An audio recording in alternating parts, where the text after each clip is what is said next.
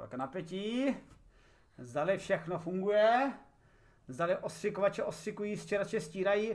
A zdá se, že stěrače stírají, ostřikovače ostřikují. A dobrý den, dámy pánové, vítejte u standardního, tradičního Týdne ve vědě, který začíná přesně v 18.00 plus minus nějaký posun letního času. Prostě nějakém místě na naší planetě je prostě 18.00 a tak je to správně, tak to má být. Ale dneska to bude celkem živelné, možná trošičku pro některé z vás překvapivé a vlastně i originální, takže se do toho pustíme.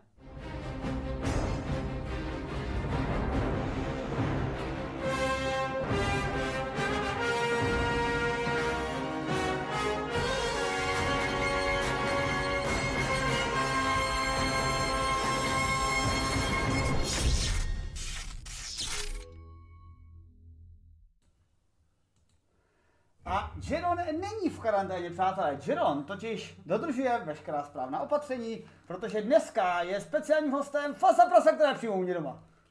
Dobrý den. Zdar Fasa, to jsem rád, že jsi... JaRon. Musím tě přivítat s dodržením opatření. A hovno, máme růžku, můžeme aj... Tak, přátelé, toč fyzikální podnotka JaRon, zde naše organická chemička. Ano. Fasa Prasa. A ano, Tonda Mika sem dává palec nahoru za Slipknot, krásné. Hledal jsem taky nějaké rokové tričko, ale našel jsem pouze I am your father, takže je to také špatné. No nic, já tady, hele, přemýšlím, když jsi menší, jestli to mám udělat takhle, víš, jako takhle. Nice.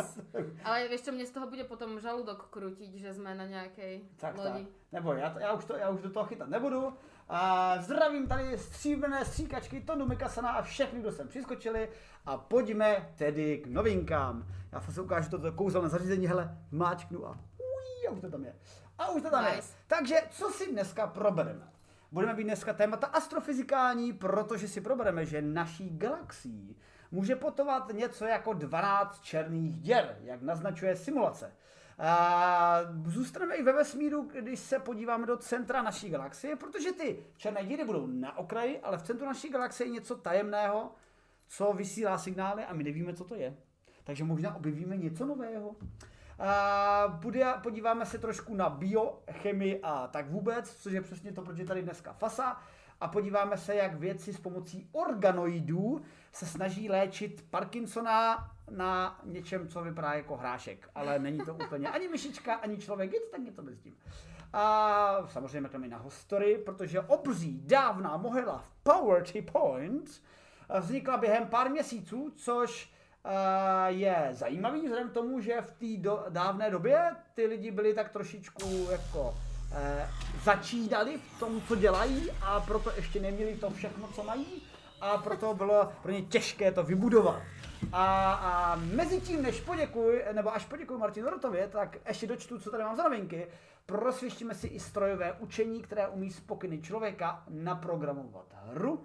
A podíváme se, jak vlastně strojové učení může změnit zaměstnání našich budoucích ajťáků, nebo jim spíš zebrat, takže ajťáci by měli... Vlastně ajťáci si vytvořili strojové učení, které je teď porazí samo, to je ironie.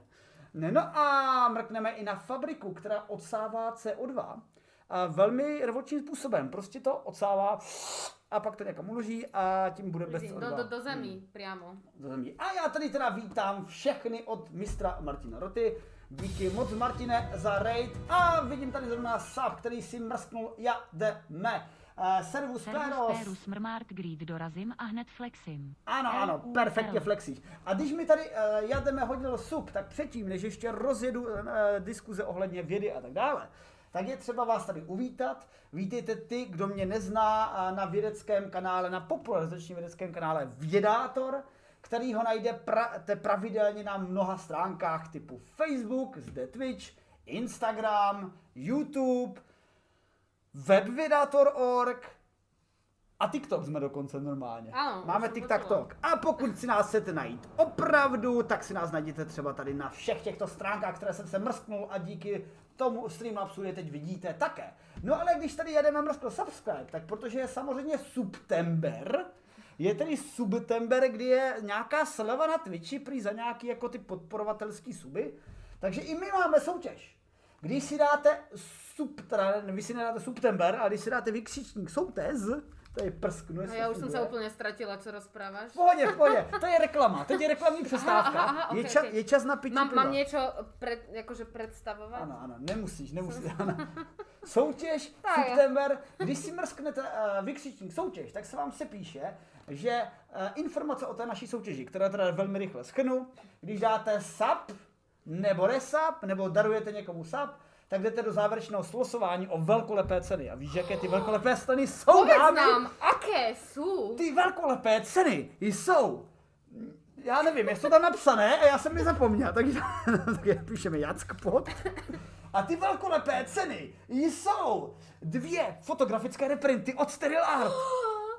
Wow. 3 trička Vědátora. Nie, no tomu nedá se veriť. A pozor, a 4 ročenky z roku 2018, protože jsme konečně vydáme je až letos.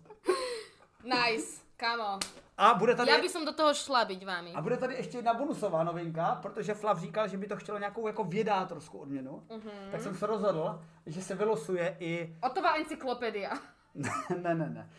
Můj vlastní odborný článek, který bude mu vlastnoručně podepsán. Wow, to tak to bude chtět? Jestli to někdo bude chtět. Tak tím pádem můžete soutěžit aj o mou bakalárku, kterou vlastnoručně podpíšem. To je dobrý nápad. A všichni podnotky Vědátora vám pošlou vaše finální bakalárky, diplomky, dizertačky. Já myslím, že o Fasinu bakalářku bude větší zájem než o JaRonových článeček. No a Jesko 29 nám právě samnul, takže všichni v tomto měsíci od 7.9., kdy jsem tu soutěž vyhlášil, budou slosování na konci měsíce. A pozor, bude tam ještě jedna další odměna, prostě bude tolik slosování, bude. Počkejte, já jsem říkal 2 + 3 + 4, aha, to je celkem dost, a pak tam bude ještě jeden článek, možná tvoje bakalářka. A Flaf dneska prý bude malovat obrázek, který bude také vylosován. A proto hned potom rejdeme Flafa a budeme ho malovat s ním, nebo spíš mu budeme brblat do toho, co má flafovat a malovat. Nice. Takže tolik k reklamě dnešnímu septembru. A abyste z toho něco měli, i ty, co se nevylosují, i když těch cen je tolik, že to možná bude tolik sabů, možná bude všichni vylosovaní, ale každý, kdo dá sab, resab nebo daruje sab, tak já bych poprosil Tondu Mikasana. Každý totiž dostane obrázek art od mé drahé Teril, starší grafické arty, které jsou z děs. A každý si může vybrat jeden, vytisknout a dát si ho třeba na záchod, kde jsem ho měl celou dobu já, když jsem ještě tady neznal. A to byla moje oblíbená tahleta záchodová ta okrasa. Můza. No můza, to se hned na tom záchodě prostě přemýšlí o té vědě léto. O životě. O životě a tak vůbec. Takže poprosím, a když se to nestihne poslat dneska, kdyby třeba Tonda neměl čas, tak se vám to pošle trošku později, nebojte, ale všichni dostanete, každý za sab a resab a darovaný sab dostane svůj obrázek digitální a na konci bude ta velká slosovačka. A než přijde ta slosovačka, tak podle mě vymýšlíme ještě tolik cen, že na to se napět. A tolik, konec reklamní, končí reklamní přestávka.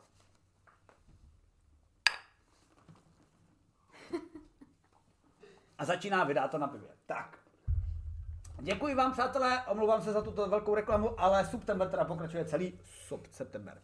A my jdeme dál. Takže co si teda probereme první, Faso? Já nevím, pojďme se rozpovídat o něčem. Třeba. No, daj nějaký ten vesmír. Dáme vesmír. Já si tu ještě dačo prečítám mimo vesmír. Tak, já bych se mrsknul na ty černé díry. Přátelé, černé díry jsou temné, škaredé. Ne, jsou krásné. Jsou krásné a my jsme vlastně poprvé, minulý rok jsme snad vyfotili, nebo to už bylo předminulý a prostě někdy... Jo, čas letí. Možná to už je před 10 roky a ne, to ne. A tak rok, myslím, že... No, myslím, že rok plus minus autobus my získali obrázky černé díry a jak asi víte, tak říct obrázky černé díry je trošku absurdní, protože neexistují obrázky černé díry, existují obrázky na horizontu událostí, to co je okolo. Takže vlastně černé díry vidíte, protože do nich padá hmota. A ta hmota, jak se jako mrská sebou a zhušťuje, tak tam v podstatě probíhají podobné jevy jako v jádru hvězd, takže vzniká světlo, rentgenové záření, tak prostě to září dokola. Akorát to prostě není hvězda, je to akreční disk. V geometrii toho, jak to vypadá, nám ukázal film který byl natočen Nolanem, Christofferem, který se jmenoval Interstellar. Aha. A ten vám ukazuje, že gravitace je tak svinská, točené díry, že třeba to, co tady vidíte na obrázku, by tak zhruba mohlo vypadat, protože to, co je tady nahoře, je vlastně vzadu a je to jenom ohnuté to, co je vzadu. Prostě tak je to tak krásně prostě ohýbané, takový gravitační efekt. Prostě je ta gravitace svinská. Mhm. Předpokládáme, že uprostřed naší galaxie, a v podstatě to nepředpokládáme, my už to víme, je supermasivní černá díra. Obecně ve středech většiny galaxií se předpokládá supermasivní černá díra, ale jenom v nějakých desítkách procent z nich se říká, že je aktivní. Mm-hmm. Neboli aktivní galaktické jádro. To je černá díra, do které prostě, která úplně stejná jako jiný černý díry, jenom teda velká, desítky milion hmotností sluncí. Do ní padá hmota a ona ta aktivní je, že vytryskává v těch výtryscích materiál do takzvaných dvou jetů. No a jde o to, že tyhle ty černé díry prostě my vidíme, prostě projevují se.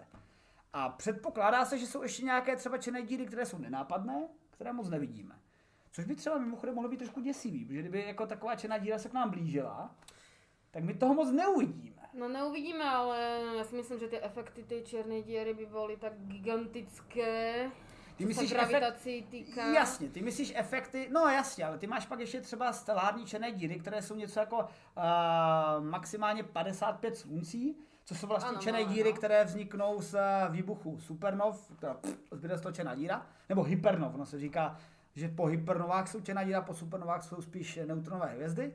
Ale ona jako ta černá díra, která by náhodou třeba putovala směrem k nám, by taky třeba pak začala křivit prostor. Takže kdybychom si všimli těch efektů jako na pozadí hvězdným. Určitě.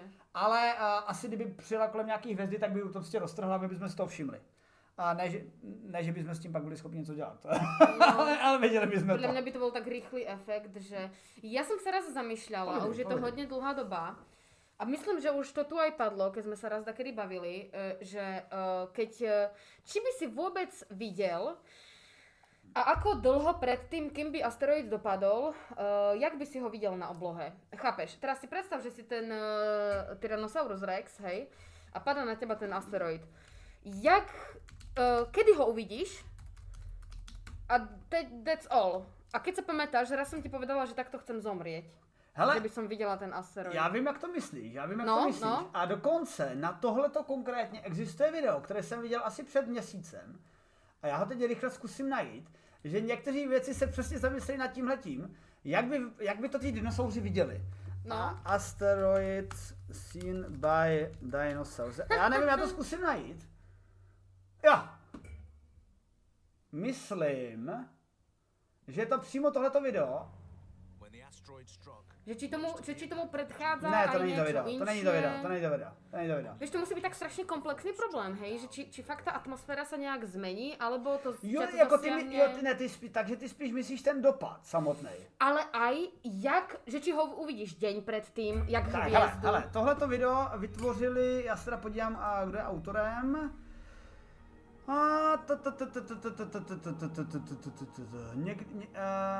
Tady má autorek Villermy Kaldisti, ale podle mě to tak úplně není. Ale to taky... To nevá, pusť to. V podstatě ten asteroid byl relativně velký. Ano. A postupem času by šel, já tady třeba se posunu v rámci času. Tady jeden den před impactem. No, jeden den před impactem. Chvilka napětí. Já asi vypnu zvuk, ať mi tady nezabanuje Twitch. A ten asteroid je, myslím, tohleto, a to je Mars, jo? Takže Mars poznáš. No přesně. A to je ten Chicxulub. Hej, ale dneska, keby si se takto pozrel na oblohu, tak teraz momentálně takto vidět Jupiter, který si samozřejmě všetci pozrite, protože je bombastický Jupiter, Saturn. Mimochodem to mi připomíná, že studenti na Univerzitě Bratského se má na co těšit, protože my jsme s kolegou Jirkou Kvitou zkontrolovali, jak jsou na to naše hvězdy a teda naše planety. Neliách 77, díky Neliáhu za subscribe a jdeš do soutěže subscriberské. Jednu hodinu před impactem, teď to přijde. No. Kolika napití? Popcorn, tak. Nemáme. Dinosauři se opřou na svá zada a sledují svůj zánik. Takže ona by se stala taková vtipná věc. No vidíš, enlightened by it, takže tam je viac efektov podľa mňa, hej, že... Ale je na hodina, co to přijde? No mega. Last 10 minutes before the impact, jo? To chceš zažít. To je dokonalá smrť. Nechceš? Chceš. Tak jako? Chceš. Hele, já když jsem byl malý, já se přiznám, já nevím, jestli je po 10. hodině. Jste tu všichni dospělí. A nebavili jsme se už o tom. Já když jsem byl malý, tak jsem měl takový jako sen, že bych chtěl umřít třeba při zákroku ve fotbalové brance, skočit, chytit a umřít. No to si už hovoril, páně Bože. Ale pak jsem si říkal, jako samozřejmě jako správný gentleman bych chtěl umřít, všichni víme kde. A při jaké činnosti. S dámou. S dámou. Jo, je to s dámou, jo, není to, není to s pánem. S dámou v kině samozřejmě. To je hrozný film, infarkt. Počkej, no tak. Počkej, tak už jsme buchli. Já nevím, a vidia to aj oni, hej. Čo vidia oni? Ukáž mi. Ešte buchli sme ešte. Ja oni to tady ukážu z nejako záberu. Proste tady ešte nebuchli. A už to jede. Nice. Nie, lebo napríklad, jakože... Poďme. Aha, from Europe. No jasne. Ty vole, to by bola šupa. A ty to přijde, počkej. Ty dokonalá smrť. Počkejte, chvilka napětí. Už tak 10-minutová. Jo a teď už je ve výšce, kde je ISS. A pojďme. Chvilka napětí. Come on, to trvá. To je jak, jo, hele, ty čakáš na tu smrť. A ono to dělá a ty bic. Právě to rozzáří jako prasa atmosféru. Presně, a toto zažiť. Kamo, toto zažiť. Maximálně takové jako... No to je mega. To je pecka. Tak to je jako čím je do slunce, ne? No to by si podle mě, jako, čím bližší by si bol, by si zhorel, že jo? Že ty ľudia, čo boli u bomby, tak bum, to nimi prešlo a to zhorelo. Nezhorelo, vyparilo se během. No a mimochodem další video právě, které jsem našel předtím, tak to bylo prostě experience disaster, jako jak by to, jako do jaké vzdálenosti, kam by šla vlna a tak dále, o tom je miliarda videí, miliarda. No ale, jakože začala som skrz ten Jupiter, pretože... Dobre. Zpátky k tématu. Neviem, či vieš, že keď sa prvýkrát... A teraz ma oprav, neviem, nejaký film sa vysielal v Amerike, niečo o mimozemšťanoch, či čo. Abo jak to bolo? Jupiter? No tak vesmírna Odyssea. Tam je přece ten monolit. Počkaj, tak to ešte dačo iné myslím. No alebo vypli elektriku, také dačo. A ľudia odrazu videli hviezdy v tých najväčších amerických mestách a oni volali všade na policiu a tak. Čo to je, čo sa na nás jako blíži, čo ide na nás, hej. Jako bez prdela, môžeme to potom takedy nájsť. Jasné. Takže si predstav, že lebo ten Jupiter momentálně žiarí jak kráva, hej? Jasně, a jsi jdeme. Válka světů, rozhlasová hra, to je zase jiný případ, že... to mi to čo hovorí už, no? No ne, Válka světů, to je případ, že... Orson G. Welles, nebo ten druhý Welles, prostě jeden z těch Wellesů udělal rozhlasovou hru o tom, že útočí mimozemšťani a on to jako popisoval, ne, to bylo něco jiného, on to popisoval jako, že je to dramatické a přichází fakt a jako netvrdil, že je to příběh a ono se prostě říká, je takový urban myth, že to udělalo velkou paniku, ale prý to zase tak velkou paniku neudělalo, jenom to prostě pár lidí to pochopilo blbě a panikařilo z toho, ale jako ne, jako celý národ. Ale tohle to, co popisuješ, je něco jiného, jako že když je blackout, tak prostě v městech po první životě viděli pořádně hvězdy. No. Přesně tak. A nevěděli, co to je, hej. Takže ten asteroid podle mě přesně takto žiarí. Jo, Martin Hoch v Los Angeles při blackoutu byla vidět hvězdná brána. Mléčná dráha. Mléčná dráha, no. Okay. No, hele, a když se teda vrátíme k tomuhle tomu, tak jak se říkala Fasa, že by k nám letěl asteroid, že by to byla krásná smrt. No, kdyby k nám letěla černá díra, tak by to bylo taky hodně velké pokoukání, to si musíme jako uznat. Ale jde o to, že podle našich teorií by vlastně jsme měli být ohrožovány velkým množstvím černých děr, protože my známe supermasivní černé díry a pak máme napozorováno nějaké ty hvězdné černé díry. Ale chybí nám takzvaná střední třída černých hvězd, protože my máme černé díry, které jsou maximálně 55 sluncí a pak máme černé díry, které jsou desítky milionů sluncí, ty supermasivní. A to nemusí být jenom jedna v galaxii, ona jich může být víc překvapivě v galaxii. A není to jenom tak, že ta černá díra má tak masivní hmotnost, že kolem ní vlastně obíhá galaxie. Ve skutečnosti to tak není. Sice ve středu naší galaxie je masivní černá díra, ale ona je tam hlavně hodně dalších hvězd a vytváří to shluk, kolem kterého to obíhá. Takže jako ta jedna černá díra ona nedrží celou galaxii. To je třeba, ona jako v představách lidí je to, že ano, ta jedna černá díra je ten jediný bod přes celou galaxie, ale ne, ona je tam černá díra, hodně hvězd a třeba i víc černých děl, ale celý to dohromady, když se trošku od toho vzdálíš, je to vlastně taková jako nekompaktní kula, která má tu obrovskou gravitaci ještě větší než ten jeden objekt. No, takže v galaxiích může být víc těch supermasivních černých děl. Jo, a nehovorí se, že při vzniku každé galaxie musela být prvá supermasivná černá děra? Tak jak například, keď zakladaš dědinu, musíš mít najprv krčmu a kolo krčmy. No jo, ale to, jak jsem ti říkal, ne všechny galaxie mají supermasivní černou díru. Což by znamenalo, že jako takhle, my nepředpokládáme, že by se ty supermasivní černé díry vypařily, takže jako to by vznikla a pak se vypařila, ale předpokládá se, že ve většině je. Ale jsou pak jako v podstatě jsou takové jako neformní sluky, on totiž funguje, on to funguje takhle. Možná, já bych to našel další video, já to zkusím možná najít. Tím pádem moje otázka Galaxies je... Interaction, ale to není, ale Galaxies Interaction. Jo, to je krása. Tohleto. V podstatě teď, tohle vlastně trošku detekoval Hubble, samozřejmě ne celý, protože tohle probíhá miliardy let, nebo spíš desítky milionů. A teď jako tohle teda našel Hubble, kde interagují spolu dvě galaxie. A my si v podstatě na simulaci můžeme dokázat, jako, co se bude dít. Ano. No a oni jako, jak se začnou ovlivňovat, tak je to jako kdyby spolu doproti sobě vletěly dvě komáří hejna. Takže jako... To není zeď.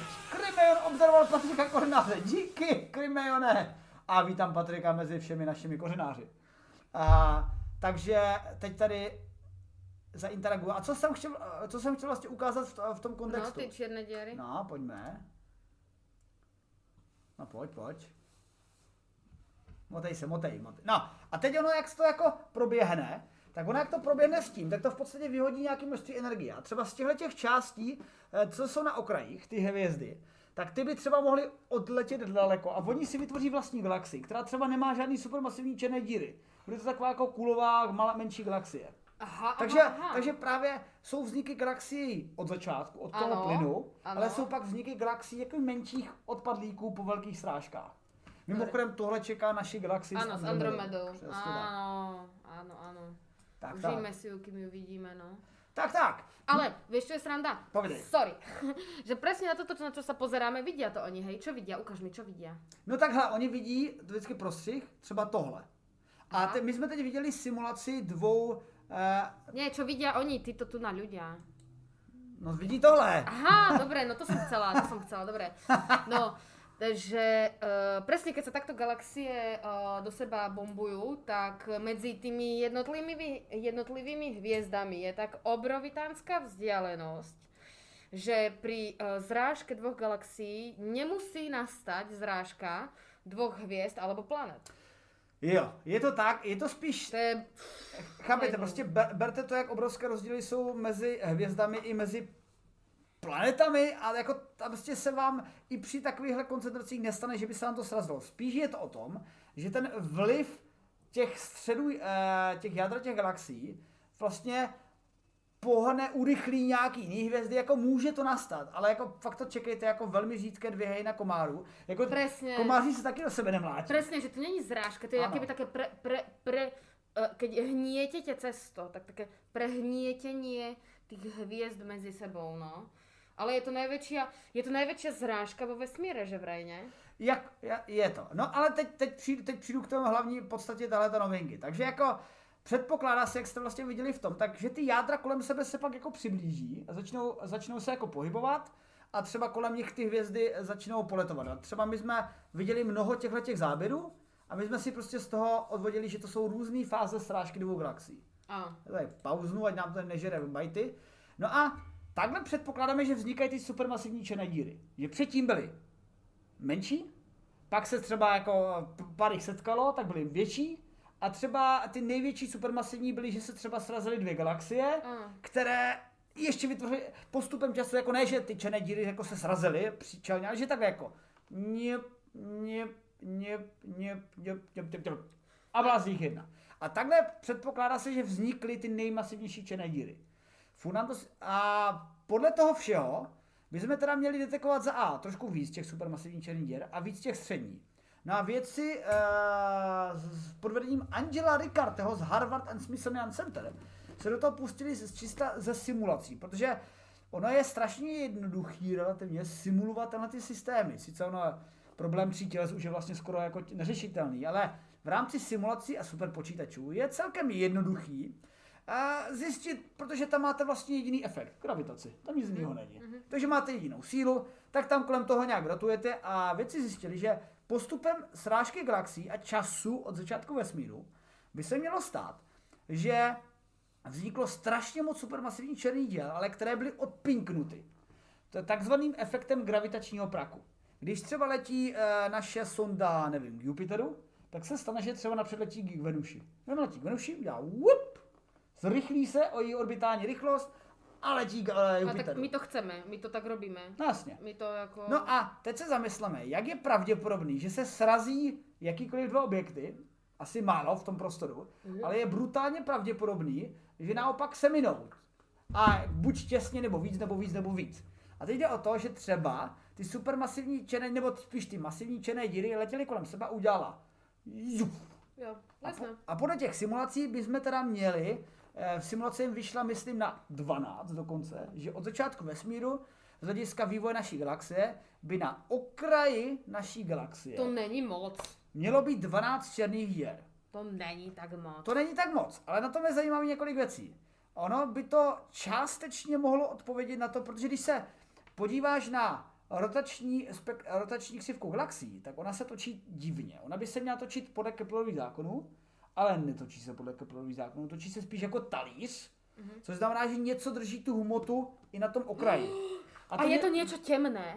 Je to něco, říká se tomu těmná hmota, kterou teda my nedetekujeme a vychází nám z toho, že na tom galaktickém halu je jí hodně. Ano. Ale hypoteticky, jako, to je prostě hmota, která má gravitační vliv. Ale tak jako může někoho napadnout a nejsou to ty, ne že je to hmota homogenní, a nejsou to ty černé díry tam nějak rozneseté. No, 12 by jí to nestačilo, tak. To by asi nezvládli. Přesně tak. Ale jde o to, že by to mohla být jakoby jedna z třeba ze složek. Ano. Která tam má ten vliv na okraj galaxie. Ale za tu dobu se teda předpokládá, že oni v podstatě byli vybrnknuty tím gravitačním prakem a tam už jsou relativně stabilní. Ano. No akorát je teda nevidíme. No a víš proč? No lebo nejsou aktivní, lebo nic nemají co žrat. Přesně tak. Jako třeba, že nevidíme mě, že nechodím ven, když jsem hladový, tak ani ty černé díry nevidět, protože nic nežerou. A můžeme se jenom maximálně domnívat, jako kdybychom měli štěstí a zrovna nám přeplula přes nějaký jako objekt, tak jak jsem říkal, jak kdyby se ta černá díra přibližovala k nám, tak uvidíme větší efekty gravitační čočky. Tak takhle. Ale protože to jako najít 12 supermasivních černých děr na okraji galaxie je ještě větší problém, než najít jedno devátou planetu. Přesně tak. Na okraji naší slnečné soustavy. A tu jsme hledali sakra dlouho a nakonec jsme ji vlastně nenašli. Přesně toto jsem chcela povedať, hej, že to jsou len diskuze, ale jako... čo je za tým všetkým, že sme schopní vôbec 100% povedať, že ale vlastne nie sme, toto sú len simulácie. No a teď ti přijde a teď samozřejmě tohleto celé je simulace, která nemusí být pravda. No přesně. Tak nebo nemusí být pravda, nemusí být přesná z hlediska praxe. Tak. A teď je jenom na ne spíš dalších simulacích, ale jako na pozorování. Že už když víme, že by v tom halu měly být černé díry, tak se teď bude sledovat efekt gravitačního čočkování. Ano, ale jsme schopni dosáhnout vůbec s našimi přístroji na konec naší mléčné dráhy? Jo, to není problém, akorát to není co vidět. Fakt? Ne, tak jako počkej, co dosáhnout? Hele, my sledujeme jiné galaxie, tak samozřejmě... Já vím, no, ano. Zase. Ale já vím, že máme aj nějaké ty hluboké... No jasně, Deep Sky, polia, no, hluboké pole, co dělá Hubble. Ale no já nevím, napriek tomu všetkému, že fakt naše teleskopy jsou schopny zmapovat. No tak zmapovat, ne takhle, úplně jednoduše, tohle je naše galaxie a my jsme schopni vidět milionkrát dál, takže není to problém, ale zmapovat celou mléčnou dráhu je problém. Protože my jsme tady uprostřed mezi těma mýma prstama a kolem nás je prach. Ano. A my nevidíme skrz ten prach, takže jako zmapovat, jako proto nám nedělá problém, to je asi to samé, jako kdyby si mi řekla, hele, jedu ve vlaku a v tom vlaku, počkej, to je blbé přirovnání, ale už vím, jaké přirovnání. Představ si, že jsi na lodi, velké zaoceánské lodi, a neviděla si tam přicházet sebe, prostě ses tam probudila. No, to se mi stává. No, vidíš, po kalbě se probudí. Úplně vím, o čem hovoríš, jsem na lodi. Jdeš do hospody, probudíš se na lodi a teď se prostě díváš na ty ostatní lodě a teď prostě nemůžeš vidět tu svou loď, protože jsi v ní. Ano, ano. Ale můžeš vidět ty ostatní lodě a říct si, kurně, tak plaví se to stejně po tom moři, tak to asi bude vypadat podobně. Ano. A teď ještě si ber, že na té lodi je třeba obrovská mlha a ty vlastně nemůžeš víc toho svého pokoje. Takže jako se to představuje ještě hůř. Tak to začnem zase pít a ocitnem se na druhej lodi. To je dobrá taktika. Nie, ale hej, to hovoríš akože dobrú vec, aj keď neviem, čo tým chceš povedať, ale že my vlastne nevieme, jak vyzerá naša mliečná dráha. My to len dedukujeme z toho, čo vidíme. Presne toto, čo si povedal. Tak jako my toto, co si kreslíme, hej, jak si kreslíme, jak vyzerá ta naša mléčná dráha, my nevíme. Jako ano, my jsme nikdy neviděli. Hele, nevíme, ale jako předpokládáme. Jako, ale máš pravdu, neviděli jsme ji. Já to napíšem, počkej. Omega is full. Já to milujem, to memečko. Oh, sorry, to bylo ne to. Toto. Aha, tak tam není nič. Sorry, ja som to mala prepojené. Dobre, tak vieš, čo tam napíš? Naša mliečna dráha, normálne akože reálny. Nie, lebo ja som nad týmto obrázkom mala mliečnú dráhu. No tak toto je bullshit. Toto tu. No jasne. Toto tu je to jediné, čo máme v rukách. Hej, čo sa týka našej mliečnej dráhy. Takže my nevíme, jak je zatočená. No, tak my předpokládáme z té hustoty. Z té hustoty, že vidíme z tlustší střed a tenčí okraje, že se prostě, protože takhle, my známe tenhle pohled, naši mléčné dráhy. Pak známe jiné galaxie, které jsou takhle. A pak známe galaxie, které jsou takhle. A oni nemusí, oni jsou třeba někde kulatý, ale třeba my víme, že tahle ta naše země kulatá není jako země, galaxie, jakože ne kulatá, sférická, bych řekla. Takže prostě se usuzujeme, že ten tvar bude takový, ale máš pravdu, přesně to nevíme. No, přesně, toto tu je. Protože tady třeba máme dva pohledy, hele, podle někoho je to takhle, podle někoho je to takhle, která má jako trošku jiné, tady má v podstatě jako hust více těch ramen, tady jich má míň, takže jako to může být tak i onak. Tak a v té fakt diskuze, jak stěrnula ta plastika, no vidíte. Barva vesmíru byla docela vyblitá, co si pamatuju. Dobrý. Hele, ale hezky jsme se zasekli u první novinky a jdeme do druhé kosmonovinky. Přesně. Tak, tolik simulací a musíme prostě pozorovat a zjistit, co dál. Ale... No a tu nám možná povětat další novinka. No a další novinka nám řekne... sice o středě. Další novinka nám řekne přesný opak, že už jsme zatím věděli něco o halu a něco o něm simulujeme. A teď jsme si mysleli, že víme všechno o středu. Střed naší galaxie byl už nějakou dobu pozorován a překvapivě ta první fotka z černé díry nepochází z naší galaxie, ale z jiné galaxie blízký, protože tam to vidíme právě bez toho mračna, bez toho plynu, který nám zabraňuje v pohledu. V naší galaxii nám to zabraňuje, ale můžeme ho sledovat pomocí jiných spekter. Ne viditelného světla, ale infračerveného, rentgena a tak dále. To prostě proleze. A my tam víme, že jsou tam černé díry, že je tam jedna velká supermasivní a je ještě vlastně vzpomínka, co mě vede k té předchozí novince. Totiž, jak jsem říkal, že ty galaxie, ty černé díry se třeba jako pak spojí postupně. Tak jde o to, že tohle to trvá, to spojování, když se spolu interagují dvě supermasivní černé díry, tak to trvá jako eony, to trvá třeba jako miliony let. My třeba vidíme stabilní systém, nám se zdá, že můžeme vidět dvě kolem sebe obíhající černé díry a oni se spojí. Ano. Ale oni se spojí třeba za několik milionů let. Ano. Jako to úplně, no pro nás to je nepředstavitelné, hej. No a takže očekávám, že i něco takového tam může být. Ale vědci pozorovali z australského pole radioteleskopu, který se jmenuje Australian Square Kilometer Area Pathfinder, tedy ASCAP, pozorovali objekt s krásným názvem, který pojmenovali J1736 08.2-321635. 35. To je tvoje další dcera. Tak se tak přesně pojmenuje svoji dceru. Doufám. A tento objekt pojmenovali tak, protože se jmenuje, až na začátku má ASCAP, jakože ho našli oni. A zbytek jsou nějaký koordináty. A zjistili, že tenhle ten objekt neví, co to je. A což je u astronomů poněkud zvláštní, protože obecně, hele, taková jako dovolím si takovou zkoušku, řekni mi, co je ve vesmíru. Jaj, sluníčko. Takže hvězdy, všechny. Země středom celého vesmíru. Ne, takže planety, v pohodě. No dobré, planety. Jaký objekty tam máme? Potom supernovy, ale však samozřejmě těch hvězd máme strašně veľa typů, aspoň 6, ne? Jasné. Bielý trpaslík, hnedý trpaslík, či jaký. Potom červený váš trpaslík, ten jako asi není, ne? ten je jiný. Pulzary, ano, potom, černé díry, to už víme, potom nějaká ta temná hmota, temná energia, no počkej, nielen supernovy, ale ještě nebijuli. Jo, jasně, mlhoviny, ano. Alebo po našem hmloviny. Hmloviny. Já nedokážu říct hmloviny. And that's it. No a tak by to jakoby tak nějak by to mělo být, no. Plus ještě nějaké věci jsme zapomněli, ale v podstatě... No nějaké, jakože ty žiarenia jsou různé, protože každý jeden tento objekt má svoje vlastné... Jo. Každý z těch objektů má nějaké záření. A hlavně tak. Ty kompaktní objekty, jako třeba pulzary, jako třeba černé díry, které mají kolem sebe akreční disk, vyzařují velké energie. No a vědci z tohle radioteleskopického pole zjistili, detekovali signály, které byly vysílány pravidelně po několik týdnů a pak se odmlčely.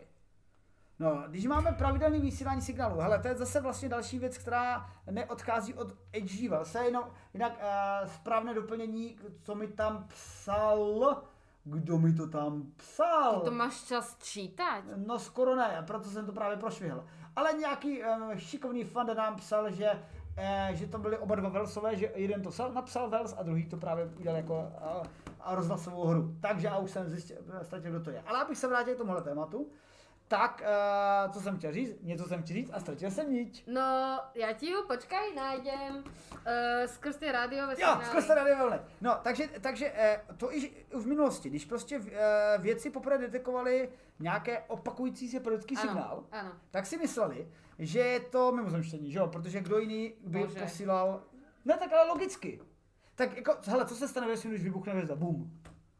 A nebo, nevím, jako ve vesmíru do té doby byly pozorovány objekty jako náhlé energie, ano, nebo trvalá energie. Ano, máme proměnné hvězdy. Přesně tak. Ale to trvá třeba jako několik týdnů až měsíců, pak se to změní, ale my jsme prostě viděli třeba jako pulzary, které měly několik sekund, ano. Několik minut, několik spíš milisekund. A to už prostě zní jako signál, hele, já jsem tady, hele, já jsem tady. Ale signály byly většinou takový jako pip, pip, pip a furt stejný. Ano. No a nakonec se zjistilo, že existují to, co se říkala pulzary. Pulzary jsou vlastně velmi kompaktní jádra neutronové hvězdy, nebo i byly trpaslíci, ale především neutronové hvězdy, což je velikost něco kolem třeba 20 km. A to je prakticky jedno velké jádro, jeden velký nukleon, vražené neutrony plus nějaké jako protony a elektrony, co tam zbyly. A ty tak strašně se rychle rotují, protože oni si zachovali moment hybnosti z toho, jak se srazili. Takže stejně jako krasobruslařka a už valí. A protože jejich magnetické pole není stejné jako osa rotace, tak má trošku vychýlený a své jety vysílá. Pip, pip, přesně. Pip. Tak jak maják. Jak maják. Vlastně, děkuji za přirovnání. Přesně jako maják. No a jde o to, že v rámci našeho pozorování jsme pak zjistili, jak to existuje a řekli jsme si, ne, nejsou to mimozemštění, jsou to pulzary. A teď tady vidíme nějaký pravidelný signál ze středu galaxie, tak každý řekne pulzar. No ale ten pravidelný signál byl jako nějaký relativně pravidelný a má nějaký typický jako rádiové spektrum, prostě má své spektrum, které je neobvyklé, protože i ty pulzary mají většinou jako taky podobný spektrum, ano. Tady to má trošku jiné spektrum a ty signály teda byly zaznamenány 13krát od dubna 2019 do srpna 2020, takže to jako duben až srpen za 2 roky, tak to není pulzar, to je prostě něco pomalejšího, tak. Ale pak se to celý odmlčilo a astronomové tak prostě vylučovali, co by to nemělo být a vyloučili všechno. Protože jako je známo několik hvězd, které mají proměnlivé signály, a že, nebo třeba dvojhvězdy, co se zastěňují, ale ty by to zastínění udělali i na dalších vlnových délkách. Ale tam nic takového pozorováno nebylo. A pulzar by to taky nebyl, protože by se to opakovalo častěji mnohem. A záblesky gamma či záření supernovy, to prostě je jednorázová akce. Takže my teď sledujeme něco, co vypadlo pravidelně, pak se to odmlčilo, tak se říkalo, že tak je to třeba něco, nějaký jako, já nevím, jako velmi pomalá hvězda, do které padají kusy jiné hvězdy a z těch jetů, ale ona ty hvězdy, ty jety taky nemají, to mají prostě jenom v podstatě pulzary a ty neutronové hvězdy. No, věci si teda zamýšlí, co by to mohly být. No a jako nějaká evoluce těch pulzarů je vůbec jaká? Jo, jako ty myslíš, jak to vlastně proběhne, než se stane pulzar klidným pulzarem? Ne, právě, že co se stane s pulzarem, však pulzar nebude navždy pulzar. Hele, pulzar pulzuje taky proto, že úplně stejně jako černá díra, do ní musí padat materiál. On když nemá ten materiál, tak vlastně on jako to pulzování je urychlení částic. Jako to prostě částic, který nás vystřeluje. To znamená, že když on nemá to okolí, který na to padá a urychluje ho, tak on vlastně nemá co na nás urychlovat. No vidíš, možno jsme spozorovali zánik pulzaru. Smrť pulzaru. A možno tie čierne diery, ktoré sme našli, možno nejaká obletela. Jo, počkej, ja už vím, co si chtěla s tím říct. Jako ty si, protože to jsme slyšeli ten signál a pak jsme ho neslyšeli. Ano. No jo, ale my jsme ho pak slyšeli zase v 2021 potom. Tak sa z tej čiernej diery dostal. Áno, že jo. Vlastne, alebo... pulzar, ja jdu pryč, ja tady končím.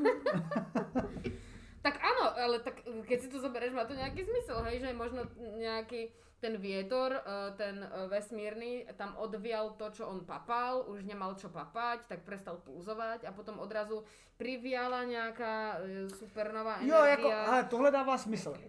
Yes, napíšeme jim, napíšeme článok dneska. Tohle smysl dává, že už neměl co vypulzovávat. Vidíš to. Ale jde o to, že ta pulzace je strašně pomalá, ta jako 13 za rok a půl. Tak ale to... však ty, keď si tak tlustý jak pulzar, tak budeš tak... pulzovat. Ale pulzar rychlej, víš? Rozumím. Hele, nevím, jako můžeme nad čím polemizovat, jako co by to mohlo být, jako za mě je to podle, jako já nevím, no, jako podle mě to bude nějaký, může to být nějaký, všetko, kámo. Podle mě to bude nějaký proměnný objekt, prostě, no. Protože je to tak pomalý, tak mi to jako zavání nějakou velmi speciální třídou hvězd, anebo prostě mimozemšťaní vyplý generátor, no. Ale furt s tými mimozemšťanmi, hej, mňa to tak strašne znervozňuje. A čo keď je to niečo, čo len ide okolo stredu tej galaxie a kým sa to ku nám vráti, tak mu to trvá, vieš, lebo naša, si zober, že nám trvá koľko, 100, alebo koľko nám trvá 1000 rokov, 1000 rokov nám trvá, kým obídeme okolo stred galaxie, no. A 100 000 je, myslím, jej priemer, no, kolom stredu. 220 miliónov rokov. No, 220, no. A dokonca miliónov, okej. No, tak si zober, že niečo, čo je oveľa bližšie tomu stredu, tak mu to trvá... Ne, jako, ano, jako to dává smysl, jako kdyby to byl prostě nějaký takový objekt, co vysílá pomalu, takže něco jako proměnná hvězda, která teď je za. No, přesně tak, jako... přesně tak. Na druhou stranu, víš jak, no ja viem, píšeme článok dneska, kamo. Ja prosím ťa. Ale to môže byť z môjho pohľadu absolútne milión vecí. Si zober, že máš presne, ako hovoríš, niečo premenné, čo sa len stačí, že sa krúti a má tú osu naklonenú tak, že to vidíme alebo slyšíme len keď je to v tom našom zornom poli, dajme tomu. A teraz príde tam fakt nejaká supernová malička vybuchla, hej? A nie supernová, nejaká mlhovina, nejaká hviezda o veľkosti našeho slnka, tak to ani nebude supernova, to bude len puk, nie, to bude len tá práve hmlovina, mlhovina. A teraz odrazu bum, je tam strašne veľa toho plynu, toho prachu. Mm-hmm. Takže odrazu to nevidíme a odrazu sa postupne ten prach, vieš, ak kus začne rozplývať, alebo sa práve, že bude zhlukovať do nejakých inových hviezd a tak a odrazu to znovu začneme počuť. Hm? Možností je biliarda, podľa mňa. Tak možností je. Řekněme tak 10, ale něco z toho to bude. Protože jako nic šokantního to pravděpodobně... Proč máme ty nůžky? No, protože dodržujeme opatření. Přesně tak. Protože kdybychom neměli družky, tak zase píšou, proč nemáme družky. V pohodě. Jak se ti to říká? A hlavně jsme dneska škaredí, nepovím len já. Ano, tak my jsme si dneska nestihli udělat make-up, takže já nemám udělaný rty, víte, takže... Přesně. Tak. Hele, a tak pojďme na další novince, tolik k Astru, jsme se u dvou novinek zasekli na 45 minut, krásné. Yes. Pojďme se zbavit novinky, která tak nějak jako je taká nudná, nezajímavá. Aha, zase ty dobré. Hele, zase... Tak dobře, tak hele, strojové učení. Jak asi víte, tak strojové učení se projevuje ve všem, vlastně i v chemii, v návrhuzích molekul a tak dále. Ale v podstatě jsme zjistili, že strojové učení totiž není nic zázračného. Je to o tom, že strojové učení dokáže dělat opakovanou práci, případně se adaptovat strašně dlouho a rychle. Takže vlastně funguje asi tak jako 1000 čínských doktorandů. Představ si...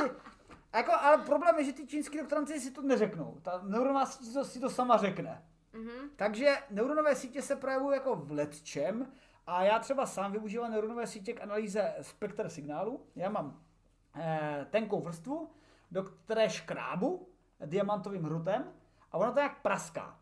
A já to jako pak sleduju, co praská, jak moc to praská, ale já ještě detekuju akustické emise, co znamená, že když praskne ta vrstva, tak to dělá jiný tink, než když praskne ten substrát, to dělá tink. Mm-hmm. A právě analýz pak těch spekter, kterých třeba jako nasekáme jako stovky a až jako několik stovek za nějakých pár měsíčních měření, tak to já pak analyzuju a snažím se z toho vyčíst. A pak jsme zjistili, že nejlepší to hodit neuronové sítě a ona si to sama jako z toho zjistí.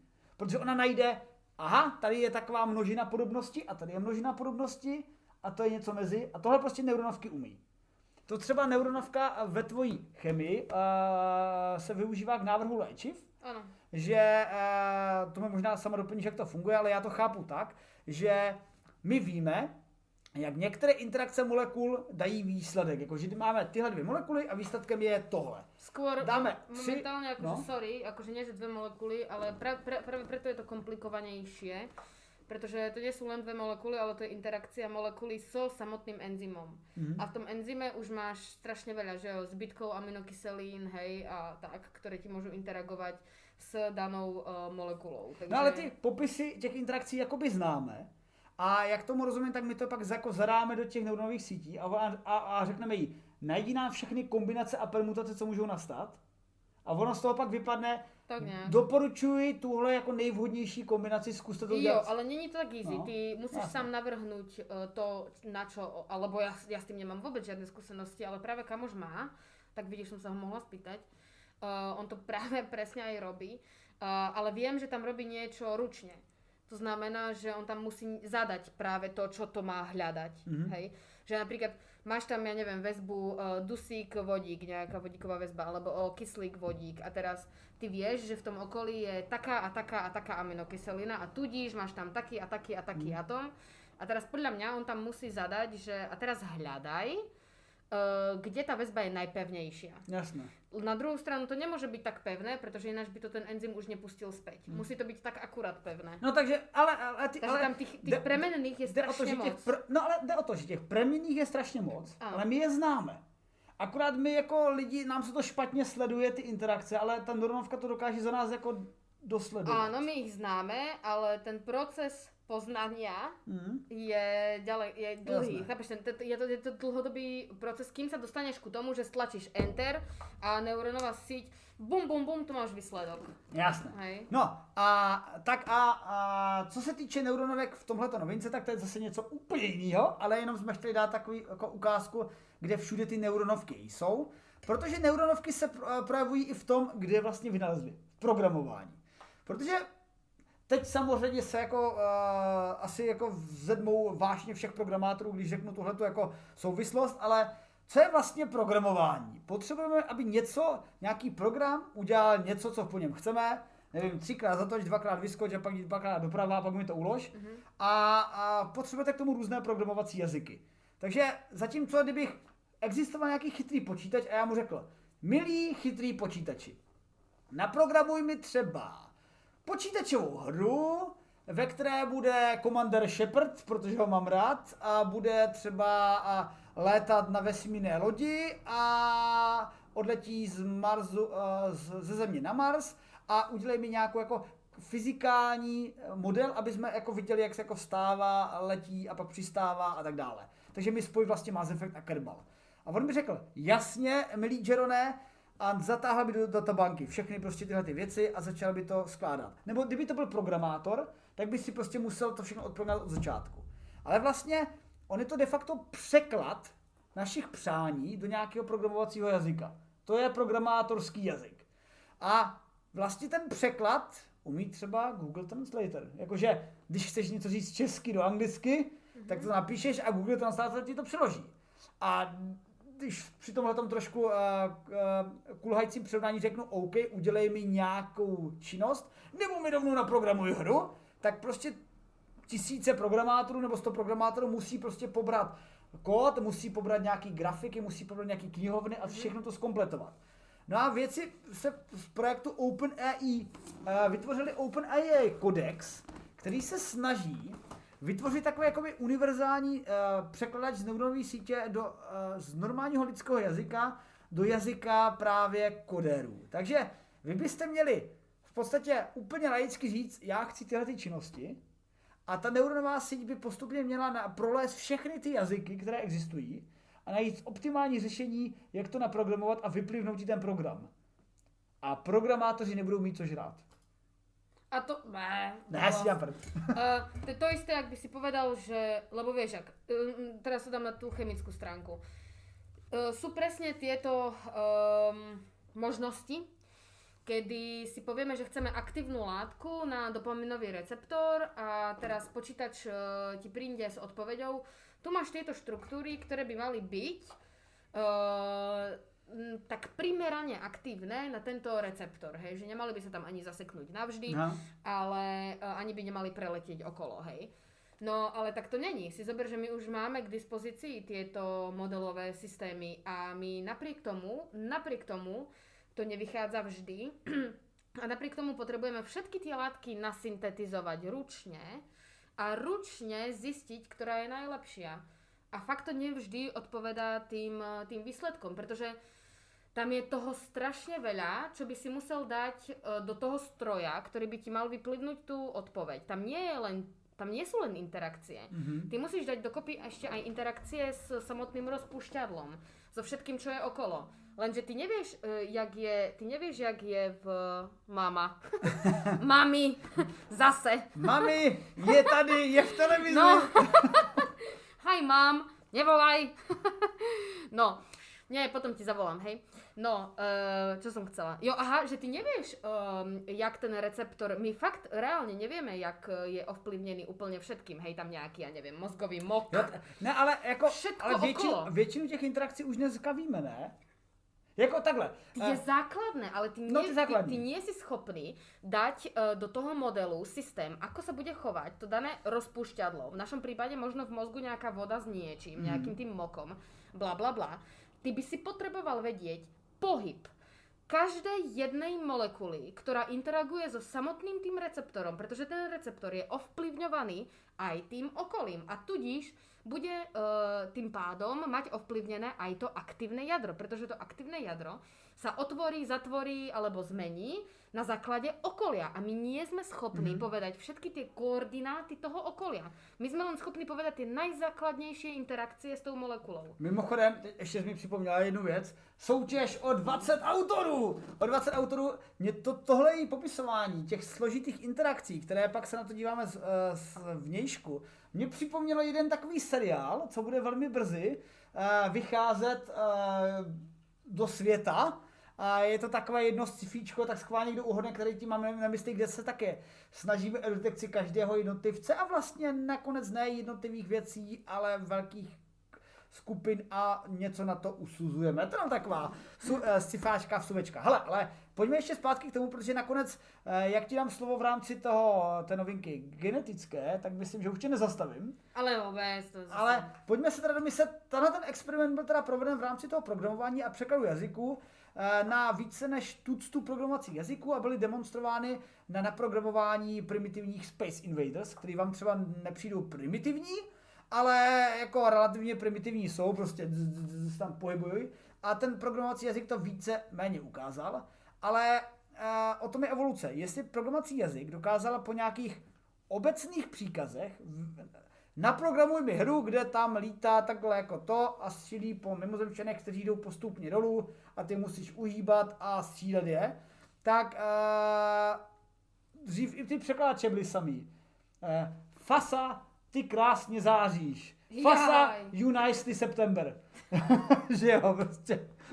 Takže prostě to typické chování překladačů před pár lety a dneska zadáte do překladače Google Translator nebo DeepL, doporučuji, výborný translátor, a teď je, prostě ty věty jsou úplně dokonalý. Ty píšou líp než, bohužel já, anglicky. Takže, ale, ne, že bych to někdy používala v práci při psaní odborní, ne, nikdy.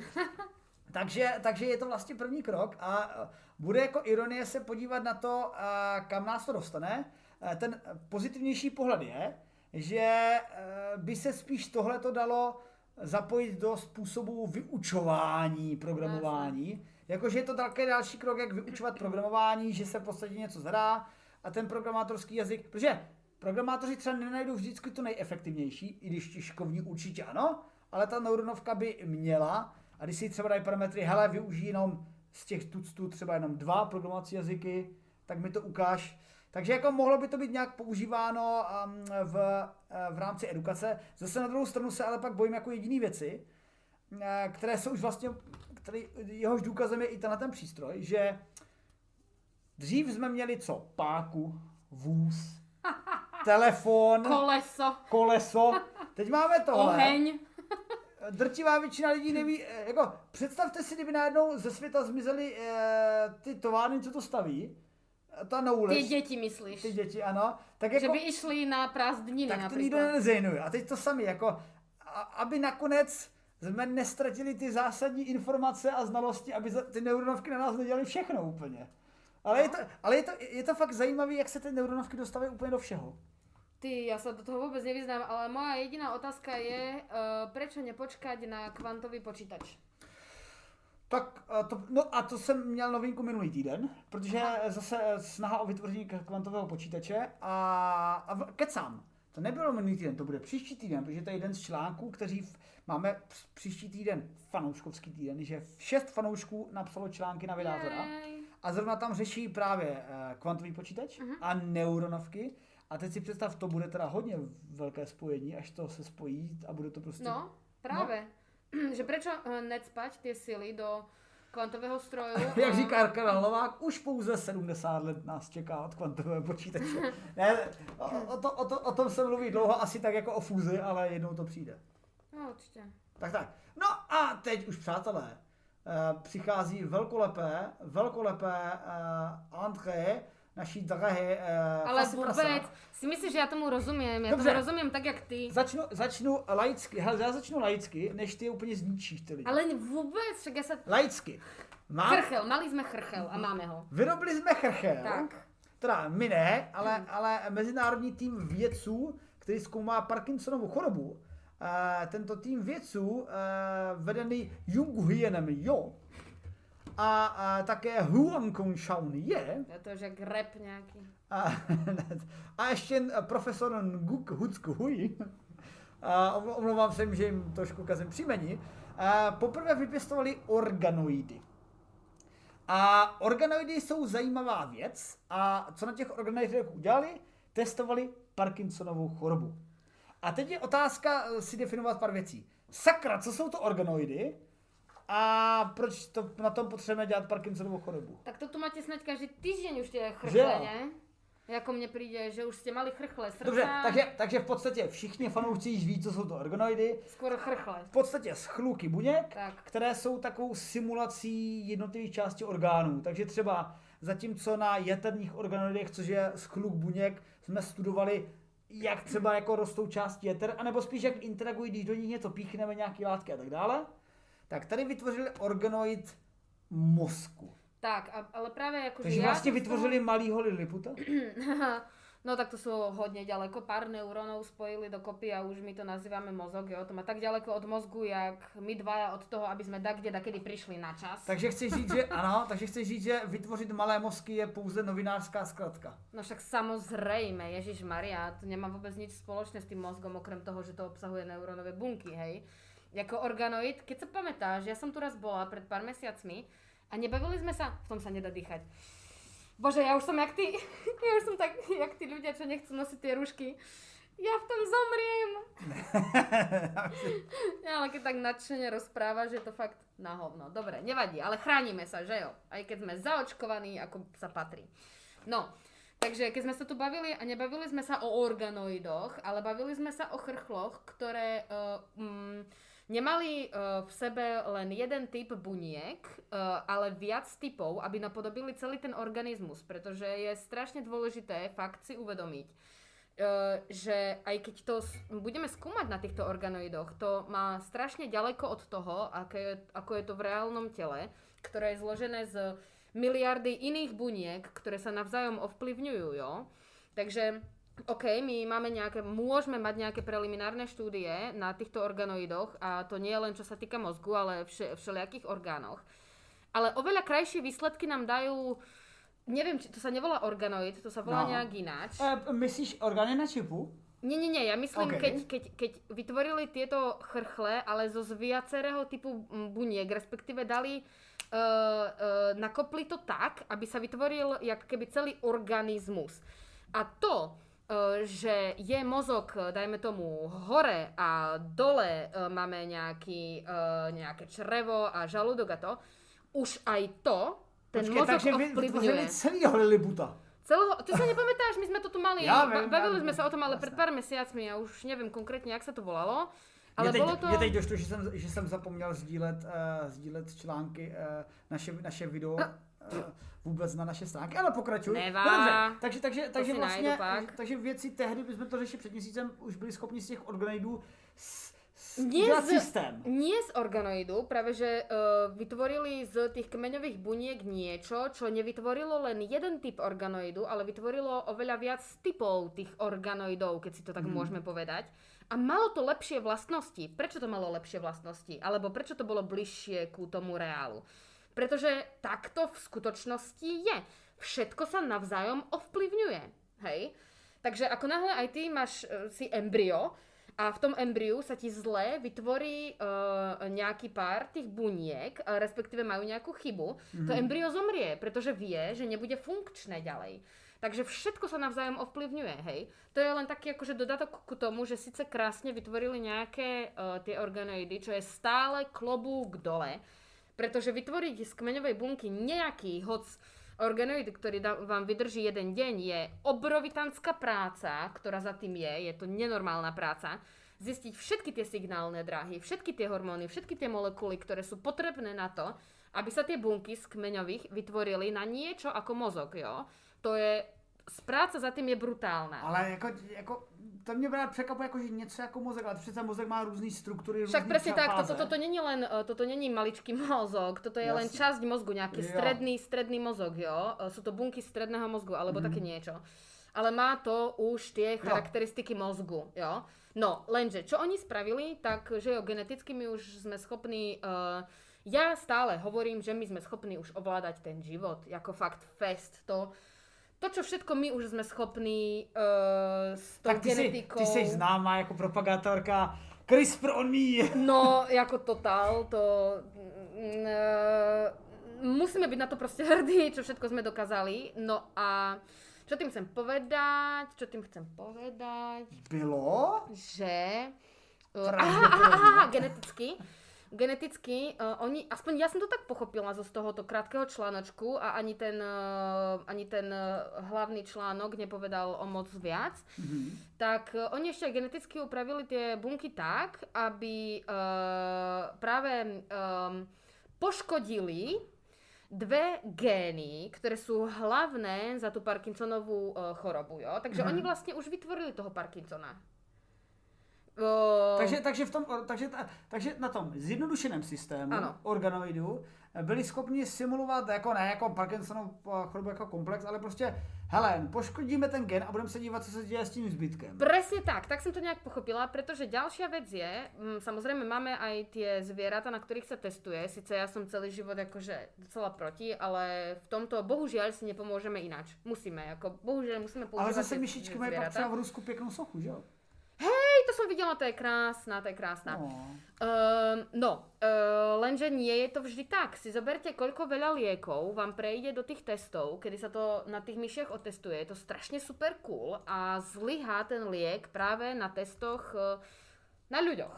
Jo? Pretože predsa len sme iné organizmy a jak sa tam aj v tom článku píše, tak práve u tých myší sa nevytvárajú tie Levyho telíska, ktoré spôsobujú toho Parkinsona. Takže docela ťažko sa to na tom študuje, jo, na tých myškách.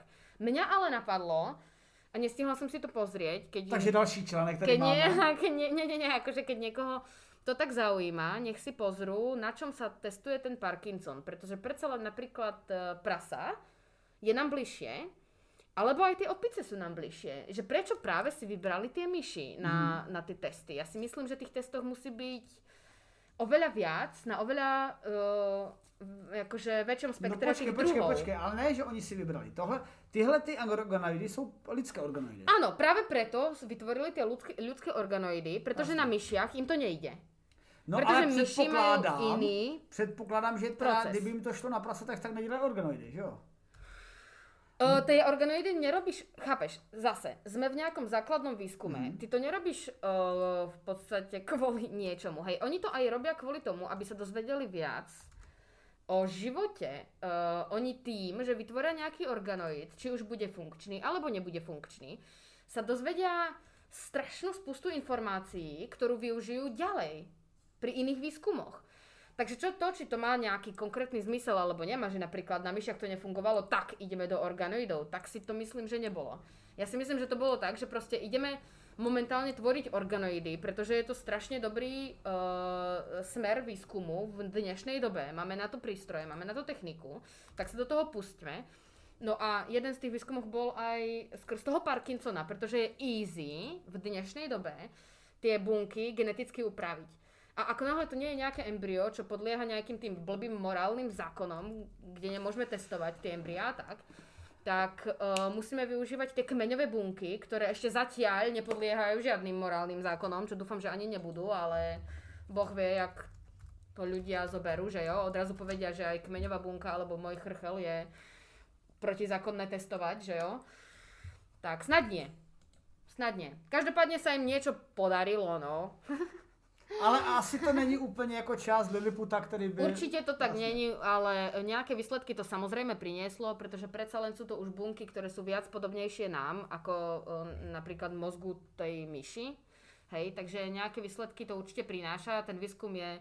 No, k čemu to je? Pozri. Tam no, si představíme. Tyto experimenty byly první, kdy se podařilo vytvořit charakteristické rysy Parkinsonovy choroby, které pozorujeme pouze u lidských pacientů. Takže na základě toho právě těch genetických mutací oni byli schopni povedať. Takže například z mého pohledu je už len toto dobré, že oni vedia, na čom ta Parkinsonová choroba stojí. Hej, oni ještě samozřejmě nevedia všetko, co jsem se dneska načítala. Ale nad tím bych se taky pozastavil, nad tím tvrzením, protože to, že dneska v roce 2021 víme, na čem ta nemoc stojí a jaké jsou její fakt jako hmatatelné, měřitelné příčiny, když si uvědomíš, že třeba vraťme se 19. století, šílenství, ne, to není šílenství, to je nevím, jako na mozku. Tady jako smrt, černý mor, třeba jak se říkalo, ty borové epidemie, tak jako ve skutečnosti to nebyl dýměňový mor, to bylo možná mnoho dalších různých epidemií, různých virů. A my teď, zatímco dřív jsme prostě věděli, nemoc, která je něčím způsobná, tak vypustíme tady půl litra krve a zjistíme, jestli to pomůže.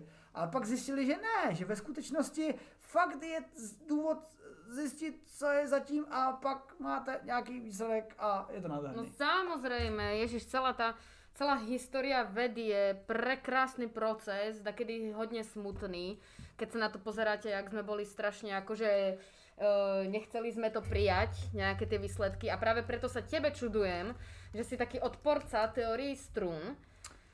Já nejsem odpůrce teorie strun. Já ti to řeknu, já ti upřímně řeknu můj fyzikální pohled na teorii strun, který ti říct nemohu, protože jsem v rámci všech svých aktivit si řekl, že do teorie strun si sednu, zodpovědně si začnu číst, ale ještě jsem se k tomu hlubokému poznávání nedostal. Okay. Viděl jsem samozřejmě nějaké jako takové ty klasické zjednodušující ty, ale to je, mě nedostačuje a přijde mi to strašně zjednodušující. To je vlastně ta práce popularizátorů, co tady říkáme. Mnoho lidí, co se v dnešní pandemické době ukazuje jako možná i trošku chybné, má pocit, že teď přesně to je jasný, jak funguje očkování a blablabla, my tomu rozumíme a to je všechno nesmysl. Takže jako, ne, já si chci pořádně pročíst a zatím nejsem přesvědčivým zastáncem rozhodně teorie strun, protože mi přijdou ostatní vysvětlení přirozenější. Na druhou stranu, jako vědec jsem plně připraven být úplně blbě.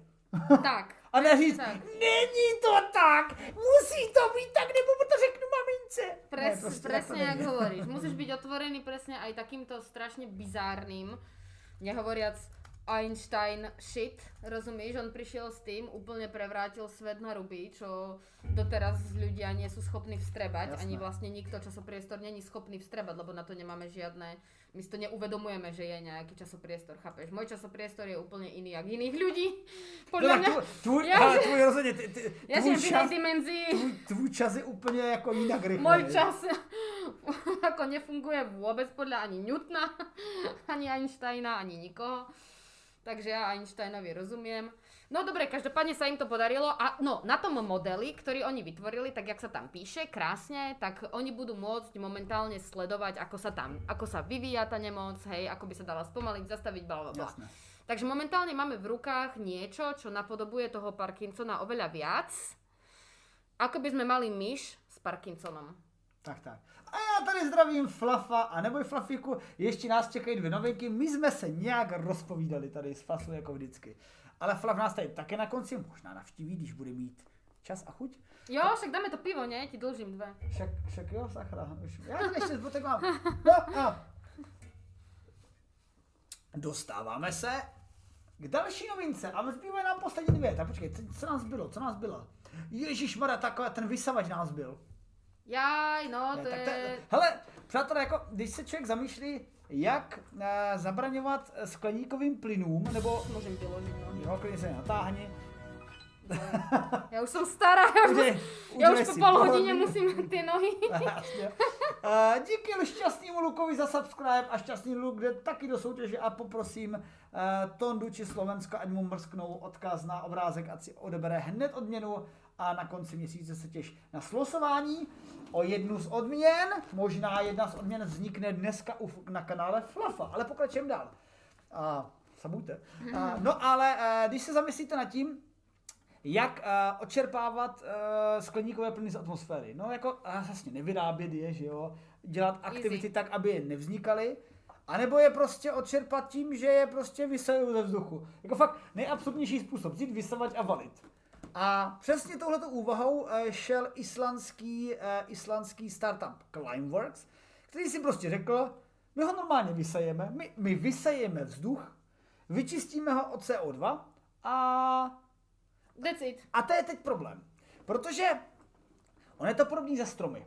Jak víte, už ze základní školy, tak rostlinky, stromy, všechno jako má rádi CO2, česky kysličník uhličitý, anglicky oxid uhličitý, což je taky česky, ale to je jedno. Carbon dioxide. Yeah. Oi, Anonymous Weaver has gifted sub to Fluff. Okay, thank you, Anonymous Weaver. To bude hodně špatné losování toho Anonymous Weavera, to bude hodně špatné losování. To pak vyhraje Anonymous. Já vůbec nevím, o co se jedná. To je jedno, v pohodě. To je mimo mě úplně. No, tak ale pojďme zpátky k tomu tématu. Islanděni se totiž rozhodli, že přímo vysají vzduch, ale to umí i stromy. Stromy taky jako čerpají CO2 a pouští kyslík. No v noci to dělají opačně, to je jedno. Ale jde o to, že oni když do sebe načerpají ten CO2, tak je vlastně uložený v té struktuře. A když ho spálíme, hádejte, co se stane s tím CO2. Jde zpátky. A nebo veškerý CO2, který se uložil do ropy, do zemního plynu, tak jde zpátky. A to je problém. A to je všetko našimi rukami už, ale pozor na to. No ale... Okrem toho, že keď strom pokáceš a necháš ho len tak tlieť, jako na vzduchu, tak on tiež vypúšťa hodně veľa oxidu uhličitého, protože samozrejme, že musí sa rozkladá, že jo? A i ty, keď dochneš. Čo si myslíš, jakou budeš mať uhlíkovú stopu, keď zomreš? A proto nesmíme umřít. Presně. Ne, ale to je plán, jako já plánuju na jeden blízký kon přednášku o augmentaci těla a nesmrtelnosti, protože já chci být environmentální, já nechci znečišťovat planetu, tak nechci umřít. Tak, dobře ty. No ale tady jinými slovy, ačkoliv i do rostlin se to všude uloží, tak se to pak jako zase vyloží z toho, že to prostě jde zpátky. Když to spálíte, když to uhníje a tak dále. No, uhníje, ale hlavně ropa. Nad tímhle se zamysleli právě vědci nebo skupina inženýrů a vědců z Climeworks islandské společnosti a ve spolupráci s jinou islandskou společností, která se jmenuje Carbfix, vysávají ten oxid uhličitý.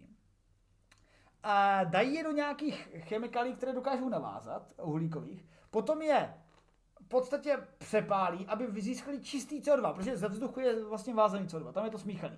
Ale oni chtějí uložit CO2 tak. A protože se ten CO2 uloží, tak se pustí dál dusík, kyslík a tak dále. Tak, přesně tak. A ten CO2, oni potom zase znovu vypaří, což říkáte, proč to dělají vypaření, když už to bylo, ale oni to vypaří, odsajou čistý CO2 tak. A vloží do, vloží do sifónu. Tak, presne tak, takže ešte raz, jo, oni akože v podstate len prefiltrujú, to sú filtre, kde vám ide ten vzduch a presne tak, vo vzduchu je len 0,04% oxidu uhličitého, ty vole, nájde to rýchle. Rýchle. Nie, no 0,0 niečo je oxidu uhličitého vo vzduchu a ináč je tam kyslík, dusík, že jo, vzácne plyny a td. Takže... Ty si přesná. Fasa, ty jsi úžasná, 0,04. Přátelé, zde Fasa Prasa jedinečná. No takže, ono se to musí nějakým štýlom prefiltrovat. No a právě v těch filtroch jsou nějaké chemky, které absorbují ten oxid uhličitý, jo. A tím pádem my ho absorbujeme do něčeho solid, nějakého solid materiálu. A máme v rukách ten solid. A čo s ním teraz, vieš? Hodíš ho... Teď jde o to, jako já jsem si myslel, že ten solid materiál, který použije v tom filtru, prostě oni uloží. Nie. Ale oni tam je ještě mezistupeň. Ano, oni právě, že ono tam nebylo povedané, z čeho ten solid matroš je zložený, jasný, jo. To bude to nějaký patent, nevím. Prostě mají nějaký ten... Jdeme chvilku googlit a pokračuj. No můžeš, no. No a teraz potrebujú získať ten čistý oxid uhličitý, takže áno, oni to len teplotou prostě spália, zapečou to a ten oxid uhličitý z toho ako vyjde vonku a presne, ak hovoríš, dajú ho do vody a spravia tým pádom ten sifón, jo? Ako keď to nabobtnáte vodu tým oxidom uhličitým. How Climeworks works? No tam to nebude. Ani keby si chcel, to si potom môžeš vyrobiť aj doma, hej. To tam nebude napísané, vidíš, to je technologia, ktorá je pod patentom. No a oni teda mluvili především o tom, že... A tu vodu dajú do zeme. A tam to přijde to hlavní, krystalizuje. Presne tak, a tam sa z toho stane šúter, jo. Ale nemôže to byť len taká zem, práve oni majú obrovitánsku výhodu, no vidíš. Takže okolný vzduch, no a čo máš tam v tom materiáli, hej. Jako není to tam vůbec písané, super šekret. Ne, to je prostě přesně, to je patent, hej, no. No, oni to dávajú právě do toho čadiča, jak tam písali, kde v tom čadiči, čo už bohu, čo sa tam deje, je schopný právě ten oxid uhličitý rozpustený vo vode vykryštalizovať spolu s okolitými rozpustenými minerálmi do nějakého toho šutru, jo. Čo je strašně cool, na druhou stranu je tam milion vecí okolo toho, protože nebude to náhodou drahšie jako samotné... To je dobrá poznámka. Já jsem si četl ten původní článek a tam v podstatě ten článek nebyl o ničem jiným než o prachách. Přesně tak, a já, no. A tam jde totiž o tom, jak vysání toho oxidu uhličitý bude na jednotku jako nějakou výkonu vyprodukovaná oxidu uhličitý vůbec stát za to, protože ono to funguje tak. V současném průmyslu máte něco, čemu se říká emisní povolenky. Když vy vytváříte oxidu uhličitý nebo v podstatě další cyanide, tak vy musíte jako si kupovat emisní povolenky, abyste mohli vlastně fungovat. Je to taková jako, hele, zasedu planetu, ale tady máte emisní, koupím presně si, tak, abych si to mohl zasrat. A nějak se to jako, s tím se to jako dost velmi obchoduje. A ti tvůrci se snaží dostat k tomu, že aby ty firmy byly z hlediska financí přesvědčeny, že nakonec bude levnější tak ne si kupovat emisní povolenky, ale rovnou vytvořit tenhle ten velký systém. Protože v tom původním článku to bylo popsané takhle zhruba, že jeden ten přístroj dokáže zachytit 4000 tun CO2 z atmosféry, což je ekvivalent roční uhlíkové stopy provozu 890 automobilů. Což je málo. Což, hele, 890 automobilů zní jako relativně dost, málo, ale zase i relativně moc ne. A mě nejvíc pobavilo, já jsem v tom původním článku viděl přirovnání americké a to tvrdilo, že to odpovídá ročnímu emisi 250 Američanů. Což je vtipný, že počkat, 250 Američanů a 890 automobilů, to je jako Američani mají každý skoro 3,5 auta a 4 auta, jako really? No. Takže oni, no tak mě to mě zaujalo. Ano, ano. No ale dá sa to, samozrejme, keď budú na to financie a presne ako oni píšu, ak sa do toho pustia práve tie firmy, ktoré by namiesto toho, aby zaplatili ten poplatok, jasné, tú penáltu za ten oxid uhličitý, tak to dajú im, vytvoria tie továrne u každej jednej inej továrni, dajme tomu. Ale toto, a to je to, čo hovorím, že není to tak jednoduché, pretože ty potrebuješ dobrú zem na to, aby si tam uložil vo forme tých, aby to skrystalizovalo, aby sa z toho stalo šuter. A ty potrebuješ ale aj nejakú energiu, do ktorej ty neprinášaš oxid uhličitý, takže žiadnu nejakú... No a to je třeba typický problém, tohle je typický problém elektromobilů. Ano, nabíjeme elektromobil ze zásuvky, ale ta energie taky jako nebyla vyprděná výlami. Ta energie byla získaná třeba z uhelných elektráren. O to jde. A třeba v tomto případě to funguje. Proč? Využili geotermální energii. Takže vlastně Island, jako oni jsou úžasní. Takže Island tam má někde jako nižší aktivní jádra, která využívá k tomu, aby napájeli geotermální elektrárnu, ve které vedle ta napájí ten vysavač. Takže všechno jim to funguje. Jsou nejenom ekologicky neutrální, jsou ale ekologicky v plusu dokonce. Ale, jak jsem řekl, jedna obrovská mašta je jejich největší projekt, který zvládne 890 automobilů ročního výkonu. A jelikož na světě je zhruba plus minus 1 miliarda aktivně používaných aut, a tak by to jsme potřebovali 1 milion takovýchhle mašin. Na druhou stranu, když se nad tím zamyslíme ale, a jako 1 milion zní šíleně, jako postavte 1 milion těchto jako vysavačů, ale tak jako když jsme schopni postavit 1 miliard aut, tak neříkej, že nejsme schopni postavit tohle. No a to je právě to, že třeba na světě je zase zhruba 10 milionů továren. Ano. Takže kdyby jako každá byla motivována, aby si to vedle sebe postavila, tak by to bylo relativně v pohodě. Ale zase to je takové to, že Evropa je v tomhletom strašně kupředu, ale Amerika taky jako se snaží, což vlastně tohle myslím, jo, tohle je islandský projekt, ale i Američani se celkem snaží, ale je, a teď jestli to, jak můžeme tohleto vymáhat po Číně a Indii, která jaksi je teď ve fázi teprve developmentu, on nám řekne, no počkejte, tak jako vy jste si to tady zasrali v předchozích 100 letech a nám to teď zakážete, jako wait. A to je teď ten jako nekonečný souboj, protože Indie i Čína vyhlásili, že Indie chce snižovat emise od roku 2030. Ne, Čína od roku 2030 a Indie až od roku 2040. A ani když Evropa omezí ty své emise tak nízko, jak chce, tak to furt nevyrovná to, co oni tam stihnou narvat.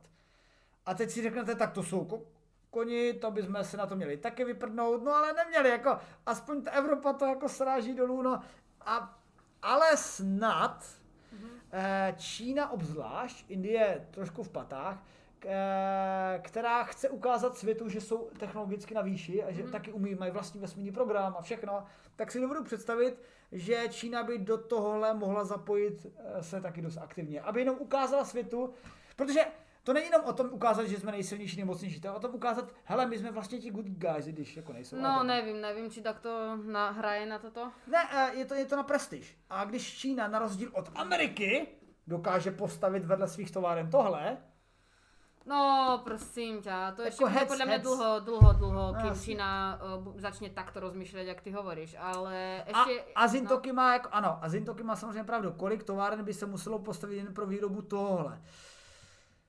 Ano, ale... Ale oni to tam započítali. Jak sme hovorili, no. V tom pôvodnom článku, ten pôvodný článok je len o tých peniazoch. A jo. V tom pôvodnom článku Jasne. Oni práve započítali aj, no ratali tam úplne všetko, hej.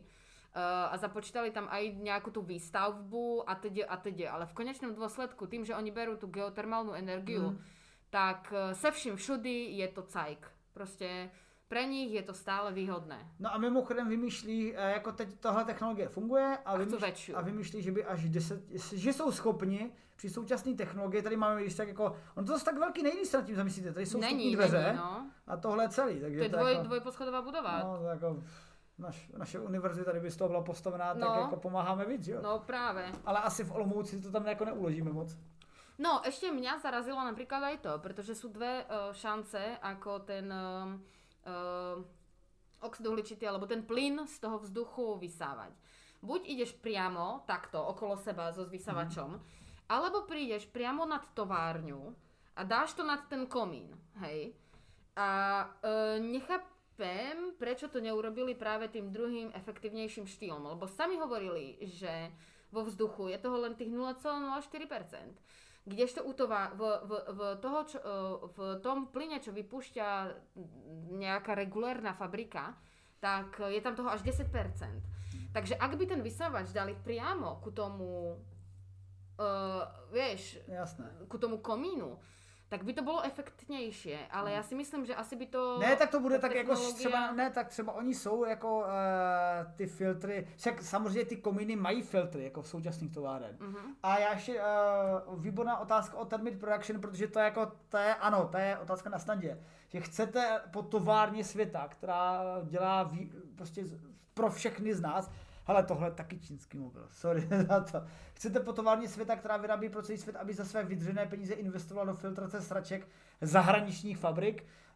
Neměl by Západ přispět? No ano, měl, jako. Ale to je v podstatě jako celkové hnutí, tak jako klidně Západ i ty Číny možná přispěje. Čo? Počkej, nechápem, že jakože Čína dačo vyrobí, tak ale my jsme, dobré, na druhou stranu si zoberte, my jsme tu ty konzumenti, kteří si kupují ty mobily každý posraný rok.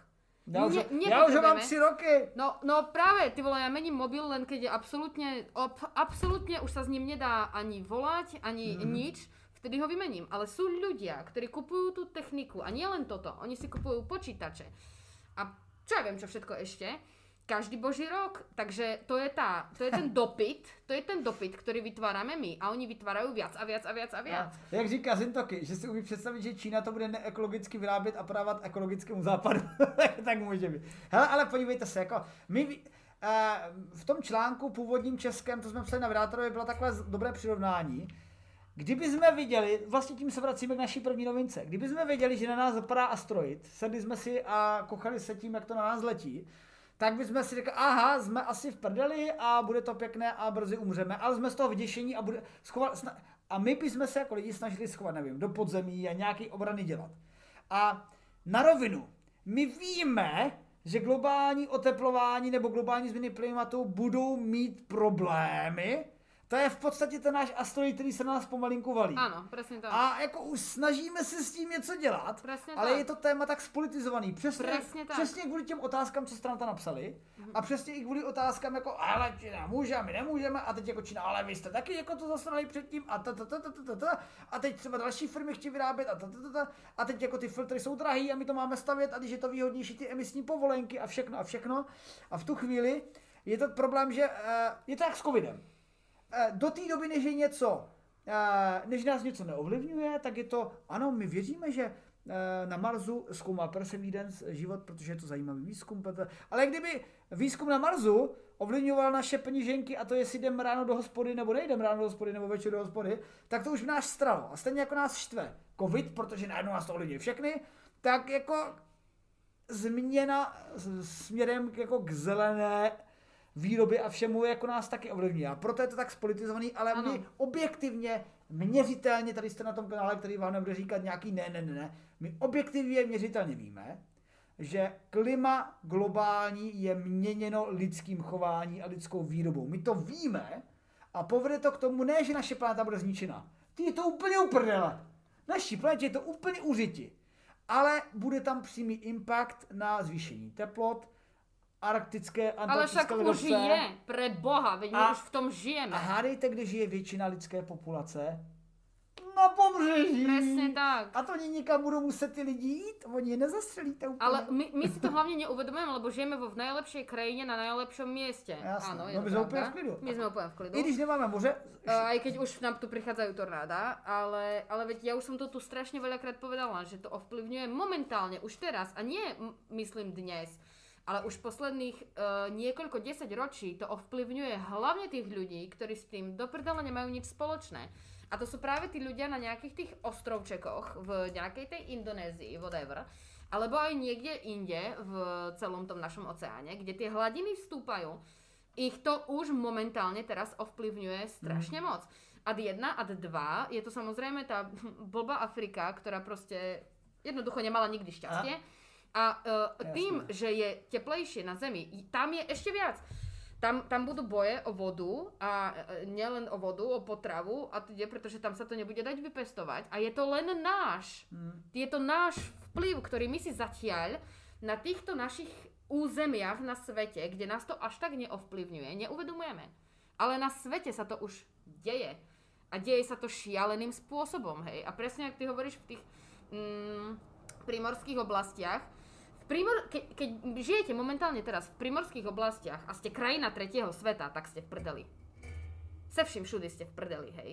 Takže len musíme otvoriť oči a fakt to prijať, že je to nami spôsobené. Ale čo si ty tým chcel povedať, že na nás padne ten asteroid, tak zase, takisto ako u tých organoidoch, aj táto technológia tiež tam nejde o cieľ, ale o cestu. Pretože výrobou a zlepšovaním takýchto technológií my sa učíme a o to nám ide, hej. To, či to využijeme alebo nevyužijeme 100% na vysávanie oxidu uhličitého, okej. Ale tá technológia nás posunie niekde inde. Ale hlavné je, že nás to posunie. Takže čím viac sa bude dávať do takýchto technológií peňazí, tým lepšie, se vším všudy, ako o tom žádná, prostě já vůbec nevím ani, proč o tom diskutujeme, keď je to tak, chápeš? Presne, jak sa tam píše aj v tom článku, že ak by sa tie peniaze, ktoré momentálne idú do elektrických aut, dávali im, tak ich pokrok je oveľa rychlejší, hej? Jo, hele, jako je to diskutabilné. Ten argument v tom článku jsem četl, jako že kdybyste nám dali, samozřejmě, to je takový ten typický argument proti elektrickým autům, že které vlastně jsou vyráběny neekologicky a ta energie proto taky neekologicky.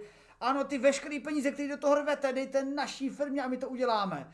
Jo. Jako neveškerý samozřejmě, je to diskutabilné, Boh ví, co za tím všetko je, jo, my nejsme politici. Ale to je jakoby vyrovnávání, jako tak prostě budeme stavit víc aut a budeme dělat jako víc těch továren, anebo prostě se postupně naučíme ty auta řešit jinak, protože na rovinu, stejně dřív nebo později, bude pro nás extrémně výhodné, hele, to je prostě jasný vědecký fakt.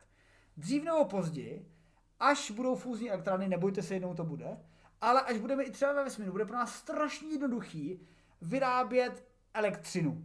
Čistou elektřinu, elektrony, díry, jedeme. A na tom principu bude všechno. Teď jsou auta výkonnější, protože ta hustota energie je mnohem větší v tom benzínovém motoru, než nějaký baterce. Proto prostě i třeba elektroauta jsou vlastně velký držák na baterky, na kterým je jako zbytek ovládání.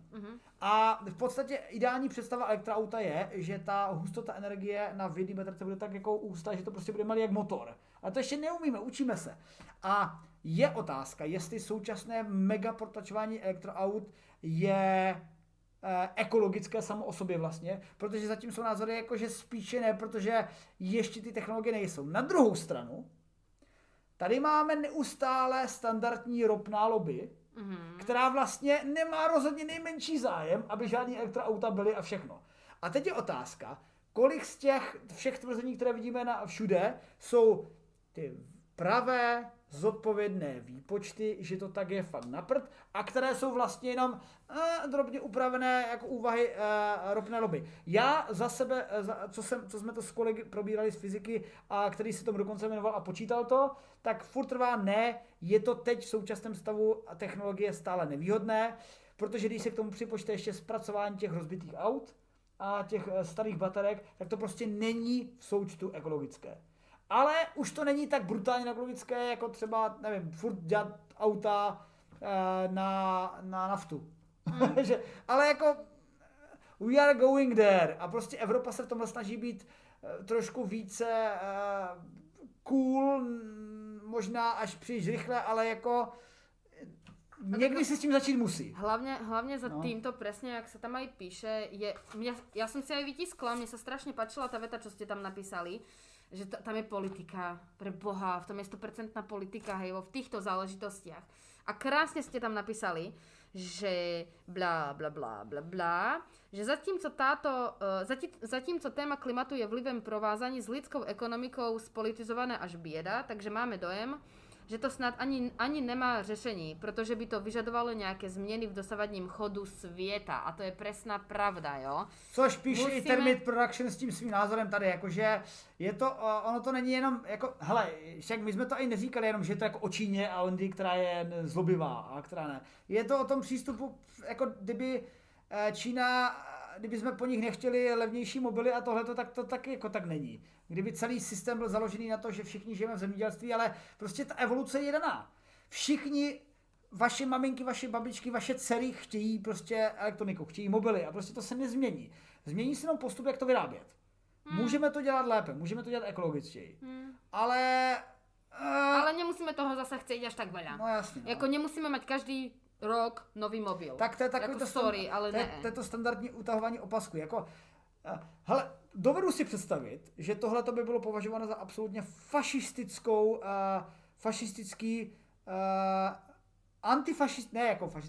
antifanázor, jako úplně, ale představ si, kdyby někdo řekl, pojďme udělat pravidlo, rodina, auto. To je extrém. To je extrém, no. To je extrém. Si řeknete, počkat, jako to nemůžete nás nutit na naše svobody. A když se tím zamyslíte, tak si prostě koupíte jako nějakýho jako, jak se mu říká, ne dodávku, ale myslím tím kombíka. A víceméně vám to vystačí, jako když nejste samozřejmě továrna nebo autobusák a tak, jako potřebujete autobus, že jo. Ale přitom jako, já jsem v té Americe byl a každý průměrný Američan má 3 auta do prdele. Hej. A k čemu? Jako, víš čo, samozřejmě to ty vole. Mluvím o opatření u nás, u našich zápaďáků. No ale keby si to tak nějak viac zašpecifikoval, hej, že dajme tomu ty, ktorí bývajú na okraji mesta, tak nech majú 2. Ale ty, ktorí bývajú do prčic v centre mesta, kde sa dostaneš, okrem Olomouca, kde MHDčka je úplne zlyhaním. Není špatná. To je najhoršia MHDčka v celom svete. Já tady oproti Fase Olomouc trošku ochráním. Hele, podívejte se, mně je tolik, kolik mi, já jsem už trošku starý chlap a řidičák mám, ale auto jsem v životě neměl. Proč? Protože se v Olomouci dostanou kamkoliv MHDčkou. Ne, bicyklom jo, MHDčkou ne. Ale sedneš na tramvaje, seš tam, co řešíš. Vůbec, ale tak ideš 15 minut. Olomouc je nejlepší město na této planetě, ale MHDčka je nejhorší. Není. Vidíte, a máme tady, hele, podle mě olomoucký MHDčko je úplně super naopak, že máš vlastně jedeš sudou a lichou a dostaneš se tak jak ke konci všude a zbytek dojdeš. Však a zbytek dojdeš, i tak musíš jít 15 minut. No ale to je přece cíl. Bol si takedy na lékařské fakultě? Byl. No vidíš. Ale trošku dá. No pravda, vidíš, od MHDčky je to 15 minut. Jako what the fuck, hej? Ale ku lékařské se nedostaneš. Je to v pohybě zdravý. Hej, podívej se, jak ti to dělá postavu. A já tam ještě na bicykli chodím každý den. No vidíš, tak to mám. A bol si tam, keď máš migrénu, alebo tak, a potrebuješ sa rýchlo dostať, no proste, no to je jedno. No, každopádne, keby mali tí ľudia jedno auto v meste, to by bolo logickejšie, vieš. A na okraji mesta, alebo v tých dňach na okraji mesta, v dedinách, 2. bo ženská a muž. Jakože asi by tam, no asi to teraz nevymyslíme, tak ti povím. Jasne. Asi teraz nezmeníme celý chod světa. Ne, hele, já souhlasím s Igmagorem, že 15 minut rozhodně, prostě podle mě 15 minut není daleko. Jako 15 minut, já chodím 15 minut každý den do práce a z práce, mně to přijde krásná ano, cesta. Lebo nemáš jinou možnost, lebo si v centre mesta, lebo se tam nedostaneš MHDčkou. Já bych mohl jít na kole. A na kole ano, ale MHDčkou se tam nedostaneš, můj zlatý. No vidíš to. Ale já nepotřebuju. Ale proč potřebuješ MHDčku? Já len hovorím, že je zlá, že v Olomouci je nelogicky spravená. Konec. Ne, je logicky a není zlá a jasný. Nesouhlasím, ale o tom jsme kolegové, aby jsme spolu mohli i nesouhlasit. A jdeme do poslední novinky, která je historická. A tady se možná ani nepohádáme. Totiž obří dávná mohyla Poverty Point v USA vznikla během pár měsíců, což je to zajímavé. A je tady vedro, takže otevřeme okno. Nemáš ani v chladničce žádný pivo? Ne, vypili jsme to, ale můžeme pak si ještě skočit pro další. Ale pojďme dokončit tohleto novinku, ať můžeme pak pivovat. Takže, v Americe totiž našli takovouhle strukturu, která pravděpodobně někdy v minulosti vypadala takhle, jak vidíte na tomhle obrázku. Upřímně mě to hodně připomíná centrum Amsterdamu, kde jsem byl. Jakože taky, máte to centrum a takhle jsou ty kanály. A tady jsou nějaký mohylky. A celé je to vzniknuté nahromaděním hliny.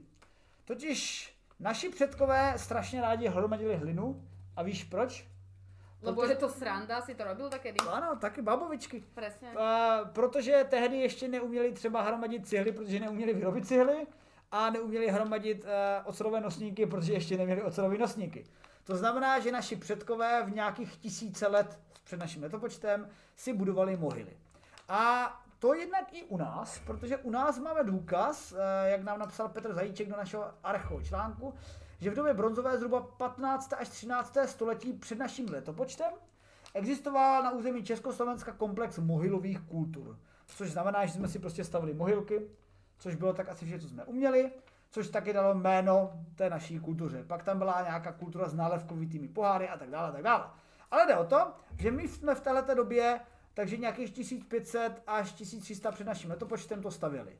V Americe byli trošičku pozadu, ale zjevně v 1700, což zase tak pozadu není, to je stejný, si postavili taky takovouhle mohylku. Ale na ní je zajímavý, že analýzami vrstev půdy zjistili, že ty vrstvy půdy jsou stejný všude. Takže to není tím stylem, že to napřed třeba postavili tady jako 2 járky a pak příští rok další 2 járky a za 2 roky další járky.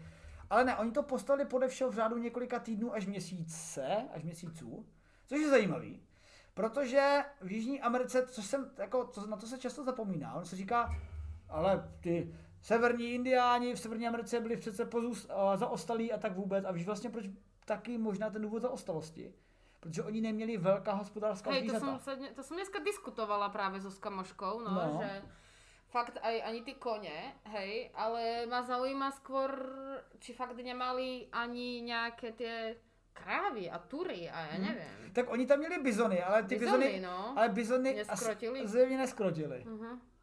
Takže, ale vlastně když si to, protože vy potřebujete mít sílu, třeba abyste orali, nebo abyste třeba tahali nějaký jako zboží. Ano. Takže máte koně, a máte, koně tam byly tam koně? Tam ne, až Napoleon, Kolumbus, až Kolumbus jich tam přinesl. Že v Americe nebyly koně? Ne, v Azii tam Mongolian shit, no. Ne. No. To je kravina. Hej, já jsem fakt kvůli tomu volala dneska kamošky. Ne jako chápu koně, ale jako je spíš jako nějaký menší. Koně v severní, počkej, já jsem se na tom tady úplně zasekl normálně. No, počkej. Jako je to prdel, ale teraz se bavíme o južnej, jo, ale jako keby byli v severní. To je vlastně evoluční, ne, v Severní Americe byla. Ale však pozri, před 10 000 lety vyhynuli v severoamerickém kontinentu. No. Aha. Jak se dostali koně do Ameriky? No, to je na dlouho. Koně poprvé dostali až ze španělskými dobyvateli 16. století. Divočilí koně pak byly základ populace, jasně, musím v Americe. Aha, a vidíte, já jsem na to úplně zapomněl, protože jsem si vzpomněl na ty všechny indiánky, jak tam valili na těch koních. No, pravda, ale tak to už je, víš, jak je tam valili na koních, tak to už jasně. Je ten, jak se volá, Old Shatterhand. A to už je Amerika, to už máš 18. století, to už je 200 rokov potom. Co vidíte, kurňa, člověk se tady dozví všechno. No ale abych se teda dostal k tomu hlavnímu tématu. Takže neměli vlastně tažná zvířata, jako třeba naše krávy, které jsou tak, jo, taky mají pořádnou tažnost. Takže třeba v Jižní Americe se to projevilo tím způsobem, že oni špatně, Aztékové měli strašně moc zlata, ale obchodovali s kakaem. Protože to zlato je jako těžký jako svině, takže ho nebyli úplně schopni jako transportovat a obchodovat s ním. A takže obchodovali s něčím lehčím, což je kakao, a proto byli trošičku jako ve vývoji rozhodně známa, což jako se... Já jsem se nad tím strašně zamýšlela právě, že dneska. A tiež jsme o tom jako s tou kamoškou diskutovali, že prečo sa nám zdá, ježiš, ja tu sukňu mám úplne až u krku. No, prečo boli až tak zaostali z nášho pohľadu, hej? A tak si zober, ja som, mám pocit, že som vám to už takedy hovorila, no, nemáš tu náhodou zemeguľu? Někde? Ne, tady nemám. Ne? Tak si toto takto nakreslíme. Jasné. Toto bude Euroázia a toto tu bude Amerika. Kde to vidět? Ne to tam vidět, v klidu. Oni to tam vidí. Ne, ale tady dobrý, tak jo. Myslíš, že to vidět? Ano. No, takže, keď si to tak zoberiete, tak my, ako toto tu je Euroázia, keby někdo nevedel, hej, ale já si myslím, že je to hodně jednoznačné. Takže my sme sa vyvíjali, celá tá Eurázia spoločne, hlavne kvôli tomu, že sme boli prepojení, že jo. A nielen to, že sme mohli byť takto prepojení, ale my máme všade v tomto rozmedzi máme približne rovnaké pásmo. No jasne. Jak sa volá to pásmo? Subtropické, nebo no, mierné pásmo. Mierné pásmo, dajme tomu, jasne. Ale proste, čo sa týka toho, nie počasia, ale podnebí, tak máme rovnaké, približne rovnaké podnebí. A totiž, keď niekto si vypestoval niečo tu, tak bolo docela pravdepodobné, že to niekto bude môcť vypestovať aj tu, kvôli tomu podnebiu. Jo? Takže tam sa tie informácie strašne pekne delili medzi sebou. A predsa len je lepšie, keď máte 100 ľudí ako 10 ľudí. Hej? Že 100 ľudí vytvorí viac, alebo viac ich napadne a oveľa rýchlejšie sa rozvíjajú, ako napríklad tá spoločnosť tých 10 ľudí. Keď sa pozriete na tú Severnú a Južnú Ameriku, čo je samozrejme viditeľné, že toto je sever a toto je juh, tak tu to nebolo až tak možné, práve kvôli tomu, že tu máte strašne veľa rôznych tých podnebí. Hej? A práve preto, keď niekto vypestoval niečo tu, tak bolo málo pravdepodobné, že to niekto vypestuje aj tu. A tudíž to prenášanie tých informácií bolo... oveľa menej efektívne ako v Eurázii. Mm-hmm. A preto, očividne, sme sa my vyvíjali oveľa rýchlejšie, jak v tej Amerike. A v tej Amerike im stačilo len to, že mali nejakých tých buď bizonov, alebo nejaké to políčko. Vieš. Jasne. No a jak to uvago Boreček, že to kam se hrabe Sheldonova tabulka na tohleto? Jaká Sheldonova? To bylo taky v jednom díle Big Bang Theory, že? Krásně, díky Faze za toto krásné schématko. Ale trénovala jsem si toho dlouho. To vlastně k obecným faktům ohledně národů v Severní a Jižní Americe, ale když se dostaneme k témhle novince zpátky, tak jde o to, že přesto že očekáváme, že byli teda jako velmi nepokročilí, tak byli schopni s lidskými silami a zjevně bez jako těžké práce velmi velkou část země přeměnit za něco jako Mohylu. V téhle době se předpokládá, že to všechno bylo z nějakých náboženských důvodů, že uctívali nějaké místní duchy, bohy, polobůžky, kdo ví co všechno, ale nakonec je to sice pyramidy jsou de facto starší, a člověk by řekl, ty krásu, tak jako Indiáni tady dělali něco, nebo ty původní obyvatelé, říká se jim louisianská civilizace, tady dělá nějaké také mohyly a mezi tím jako pyramidy už tam jako byly postaveny z šutrů, krásná geometrie, všechno. No ale to je úplně stejný důvod, kdybyste se smali, a co se dělo mezi tím jako ve střední Evropě. Presně tak. Ano, naše mohylová kultura, takže zatímco, takže my jsme taky jako na tom nebyli o moc líp. Jinými slovy, tohle totiž nám ukazuje jedna, jak byla vyvinutá ta civilizace, nebo spíš ta organizace lidstva tak, v Severní Americe, když třeba nemusela to být nějaká úplně jednotná a trvalá civilizace, ale ukazuje to nám i trošku právě historie naší, protože ty mohylky a tyhle ty nálezy u nás v Evropě jsou strašně těžko nalezitelné, protože my jsme si aktivním zemědělstvím všechno už rozorali a zničili. Mm-hmm. I když lidé nám občas odhalují zajímavé informace o naší minulosti, a tak jako máme Stonehenge, máme Çatalhöyük v Turecku, ale prostě ta naše země už je víc rozrytá a naopak v Severní Americe se to dá pěkně ještě detekovat a nalézti, takže můžeme najít... To byla južná, ne? Tohle byla severní, ne? To je severní. Aha. Ta luzianská struktura. Jistě. Já že o juhu hovorím. Ne, to jsme celou dobu na severu. Okay. To jsme tady Vinetu, Old Shatterhand, vlastně. Koničky, Střelban, Šoči, okay. Rybana a tak dále, no. A takže přátelé, ukáže se, že i tehdy byli lidi schopni se dát dohromady tak. A velmi rychle, stejně jako já s Flafem ve Valheimu, postavit nějaké krásné struktury a ty struktury byly k úctě jejich bohů. A nebo, když se na to dívám, tak to taky mohlo být dobrý koncertní místo, že tady třeba uprostřed někdo zpíval strašně hlasitě. No nějaký ten právě, ale který jako, vyvolával toho boha, ne? Ale taky hodně hlasitě, protože já by tady jako, je tady měřítko 500 metrů, takže to celý má takhle jako tak jako 1,5 km. Nice. To je jako poctivý stadion. To je trošku větší než jako letná na Spartě. No, krásný tak výkon. Nemuselo to být vieš, jako s tým náboženstvom sa spájalo vtedy všetko, hej. Ono, tie stavby boli aj hlavne z dôvodu... Ano, vidím, že nevidíte. Už jsem to tam přepnul. Tohle je standardní for na našem kanálu, zapomínáme přepínat ceny. takže tady máme měřítko 500 metrů a tohle to vidíme, tento homolí kůže, tady ten půlkruh. A jako, no, jako vypadá to jako taky mega koncertní místo. No, že oni, že jo, nemali vtedy hodinky, takže všetky, väčšina týchto stavieb sa miesi samozrejme aj s tým náboženským podtextom, ale hlavne veľmi veľa dôvodov je tam práve to, že chceli vedieť, aký čas v roku je. Takže aj ten Stonehenge, že jo, ním si bol schopný povedať nejaké tie slnovraty a tak, pretože bol postavený práve na základe toho, aby si to dokázal nějak predikovat ten čas v roku. A takže by nebylo překvapením, keby zjistili, že fakt na určitom místě to slunko zapadá presne, ja neviem kde, v jakom tom. A tým pádom oni vedeli, OK, tak máme začať siať, rozsévat. Alebo máme začať právě že sklízet, alebo máme začať hocičo iné. Vlastně takhle se předpokládá, že fungoval ten Stonehenge, nebo že fungovalo ano, v Jižní Americe je taková ta skulptura, kde přesně podle té výšky slunce nad obzorem v daném roce ti to zasvítí na správné místo, kde ti řekne aha, právě mi to bliklo na sej nevím, konopí. Alebo otvor to víno, už je zrelé. A tak dále. Víš, takže...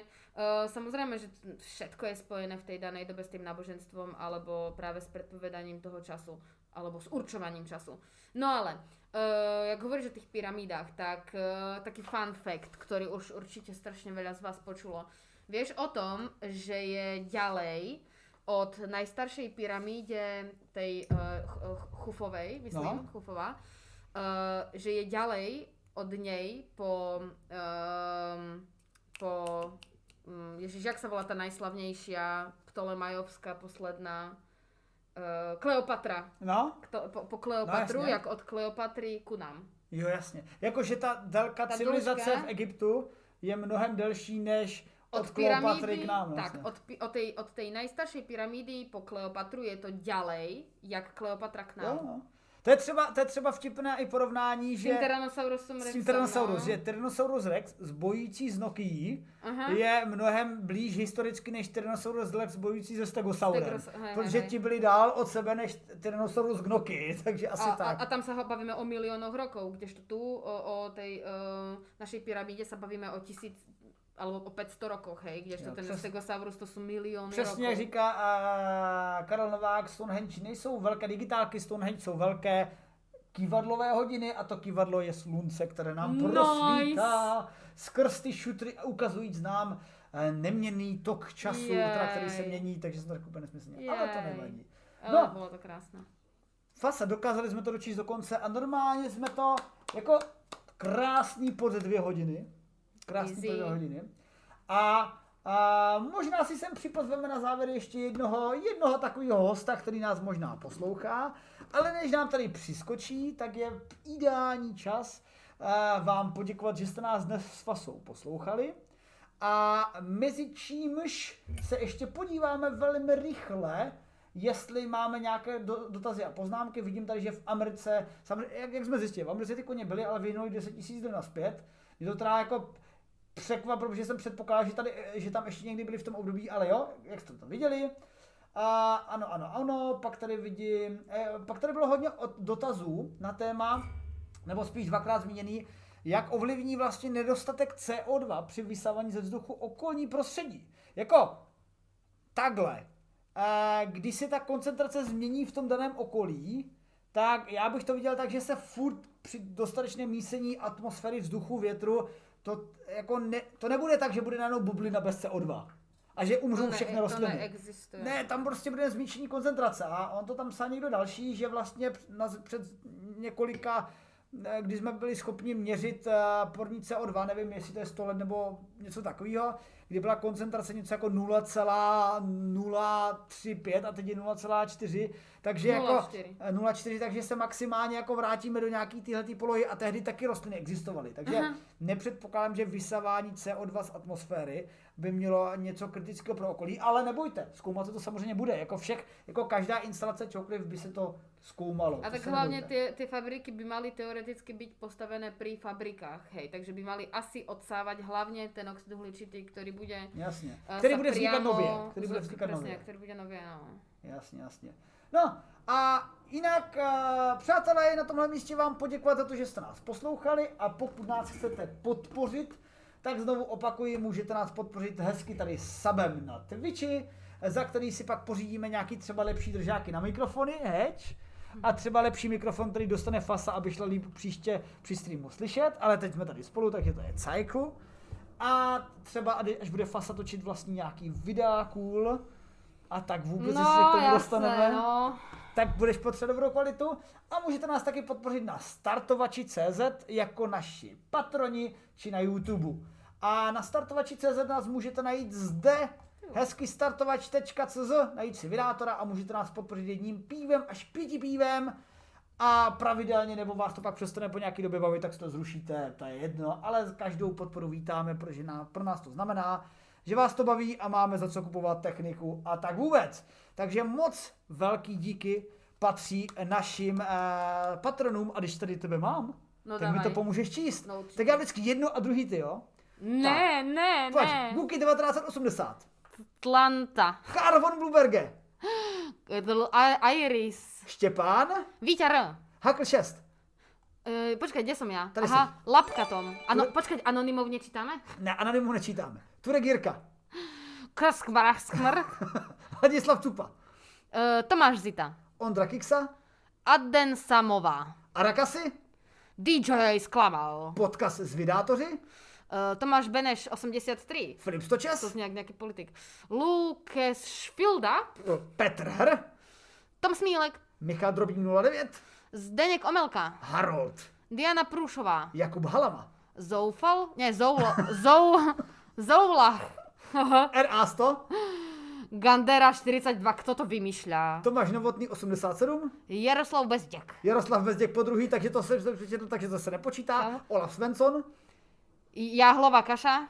Jan Hav, v pohodě. Chlumová Kateřina. Meanwhile in history. Lukáš. Soboliucho.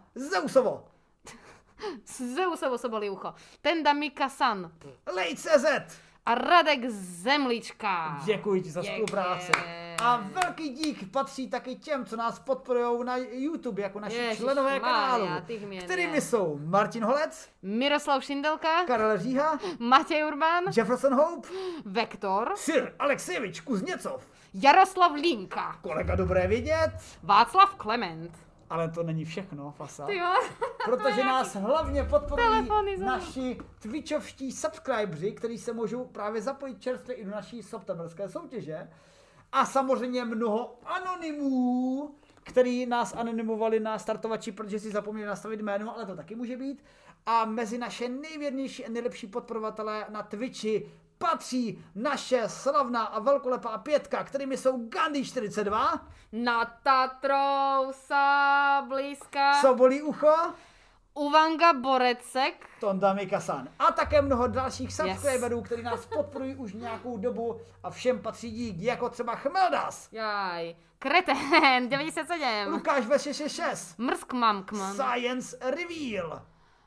Martin Fenry. Zabíti něžně. Mhm.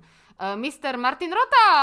Ahoj. Ušák CZ. 333 stříbrných stříkaček. Přátelé, to bylo krásné. Pakonina. Jadmi? Žetem? Butterfly Killer? Gaksky 1980. Icy Death? Hej, skady vieš, jak sa to číta? HVV? RO3RO?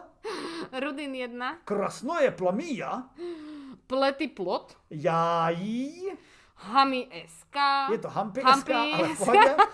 Badvo. Krimeoion. Hezky si s tím poprala. John K3.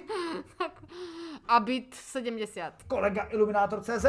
Steril Art. Moje drahážina. Čau. Textuber. Linkosak. Lukas Anserum. Bože, já se cítím jak v základnej škole druhý ročník. 3D Milan. Šerik Something. Tkačovský. Blue Asari Lila. Zapkry. John T605.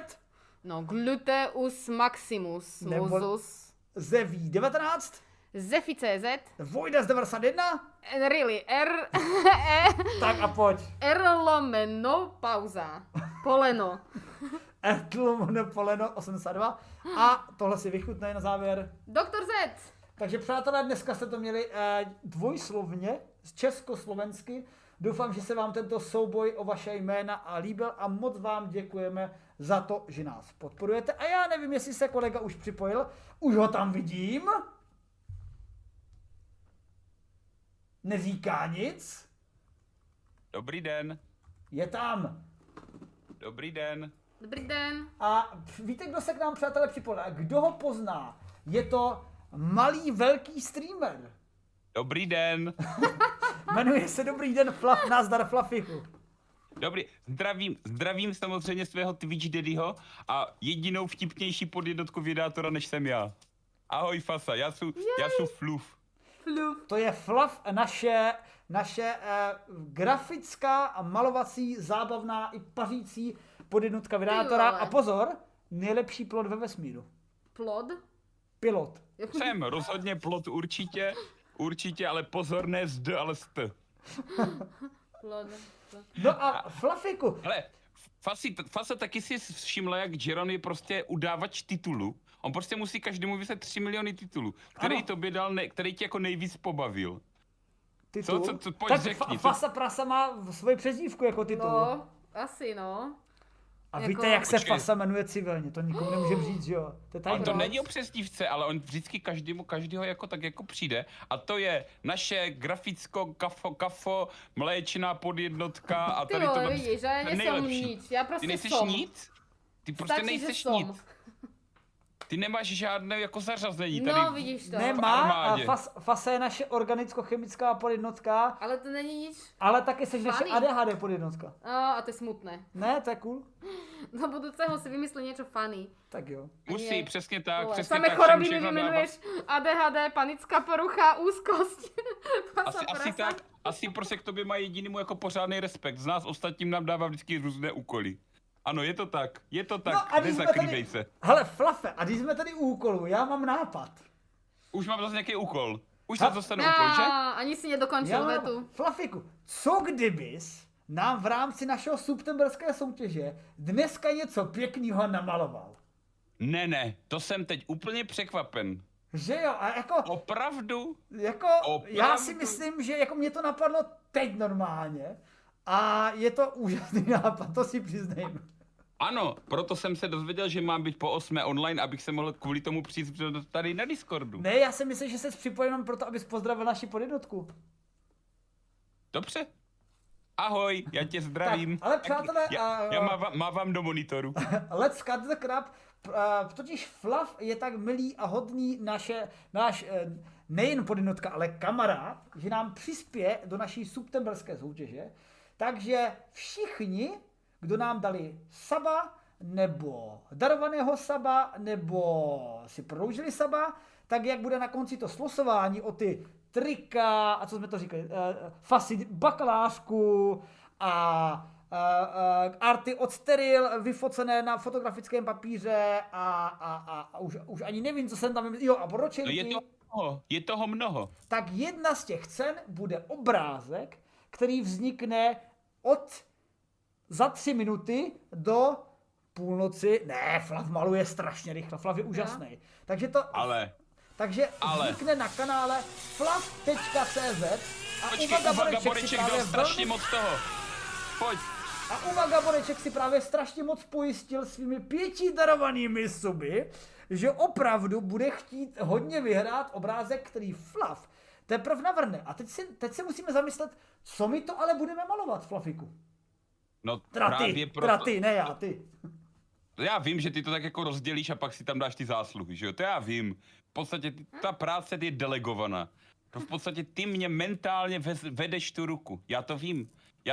Tvé kudrny na vrchu hlavy mě inspirují k tomu, abych já měl ty krásné analogové tahy. Takže ano, přátelé, a teď je to tady tak trošičku i na vás, protože vy v chatu, naši pravidelní návštěvníci i kolendoucí návštěvníci, a samozřejmě je znovu ještě velký dík, musíme říct 5krát dík Uvaga Borečkovi. Dík Uvaga Borečku! Uvaga Boreček, co to je kurva za jméno, hej? To je krásné polské jméno. To je fakt jeho jméno, to není nějaká prezidentka. Ne, on se normálně narodil a maminka mu řekla, Uvaga. Milý Uvago, seš taky Boreček. Tak to bylo, já se s ním znám, my se bavíme. Zdravím tě, Uvago. Takže moc díky, Uvaga Boreček. Rozumie nám, alebo mě zabud Zuza. Jak ti já zabud, Uvaga? Ano. To je polský? No, to je ruský, kamo. Ale tak, ježiš, to na mě neskoušej. No, ale tak to cienko bardzo. Co? No, vidíš. Šukám klíče. Já znám, protože já východňárka, já umím. No, jistě, ale pojďme zpátky. I dřevucha sluchaj. No. Tak a teď pojďte vy, drazí fanouci, zkuste navrhnout mně a Flafovi, co by bylo takové, jakoby... To, co byste chtěli, aby bylo vědecké, byl by to hezký obrázek a vy byste to chtěli vyhrát. Já teda jsem měl návrh na laboratorní myši v nějaké takové zajímavé jako poloze. Jako nějaké jako humorné. Ale jako musíte mít laboratorní myši. Jakože tam bude mírně roztřesená. Ano. Ale ještě nás pak napadlo něco ve stylu jako cyberpunku, že by to byla třeba jako cyberpunková laboratorní myš. S Parkinsonem. Mně se líbí, co navrhl Martin Hoch, JaRon padající do černé díry. S Parkinsonem, musíš ho mať. S Parkinsonem, samozřejmě ten třas bych tam jako zadal. Co? Ano. Že by spadal do černé díry, ale přitom, nehledě na svou záhubu, by si co nejdéle popisoval. Že bych v rámci toho obrázku byl i dlouhý text popisující vlastnosti černé díry. Ano, to, co ty zrovna vidíš, to my vidět nemůžeme. Škoda, že ty myšlenky k nám se nedostanou, ale ty to prostě pro nás jako mentálně vysleš. Ale musím být řádně špagetizován. Hele, ale teď je důležitá věc. Ono to sice, to, co popisujete, zní strašně pěkně a vlastně vtipně. Ale obrázek by pěkný nebyl, pojďme, co uděláme? Ale chcete takový obrázek vyhrát? Ano. Ne, oni jsou škodolibí, to jsou škodolibí, oni chcou vidět, jak já se trápím tím, jak budu tebe nakreslit, jak seš jako, jak tebe ohýbá prostor. Hele, ale tak jako já bych se motal kolem těch laboratorních myšek. To je takové jako dobré téma, no, ale třeba jestli vás napadne něco jiného, obrázek singularity, no tak to je jednoduchá kresba. Ale to už je tak na LSD, ne? Si dať a kreslit to. Přátelé, musíme se domluvit na něčem hodnotném, jo? Někdy je lepší, a teďka si to neberte jako samozřejmě jako přímo osobně vy na chatu, ale někdy je lepší ten chat neposlouchat. Ale zase musím uznat, že se mi líbí Zintoky a jeho laboratorní počítačová myš. Hej, dobré. Jakože by se nakreslili počítačovou myš, která bude jako různě zaneřáděna od experimentálních jako reziduí. Hele, a tohleto už rozhodneme na tvém streamu, kdy zajisté přijdeme jako hosté. Dobře, takže já mám teďka jako sám pustit stream a my se jako všichni tam přesuneme. No přesně tak. My se tak tam všichni přesuneme. Tak Twitch Daddy říká, tak já poušťám. A 333 stříbrných stříkaček. Petryho miska, která přerostla ven a sežrala stůl. Jako mohlo by to být leco, ale ta Petryho miska by tam asi pak už neštaví. No, tohle to už domyslíme na malovacím streamu u Flafa.cz, mého drahého kolegy a kamaráda. A možná... Povídej. Já jsem Twitchson. A je to mého drahého Twitchsona, kterého brzy uvidíte možná hrát jednu hru, kterou hrál 13 hodin včera, co? Ty vole. Už to, no, já bych se o tom nebavil. Hele, já už nejsem puberťák a mě to je prostě to je horší, než to... Nechme to být. Necháme to být. Poučení. Z toho panuje poučení. Neslibuj něco ani z legrací, co nechceš slibovat. Že? Tak. Streamovat v hokejové výstroji. No, to je jako můj stream hokejové výstroji, ještě že na to tady skoro nikdo nemá odměny a je čas ukončit tento stream, přátelé, takže pomalinku přecházíme přeji vám dobrou noc, ale nevím, jestli mi taky nějaký head za 100 sabů. Já ti nerozumím. Dobře, Flafe, než ti pošlu naše drahé fanoušky. Co by byl takový jako hodnotný vydátorský head za 100 sabů?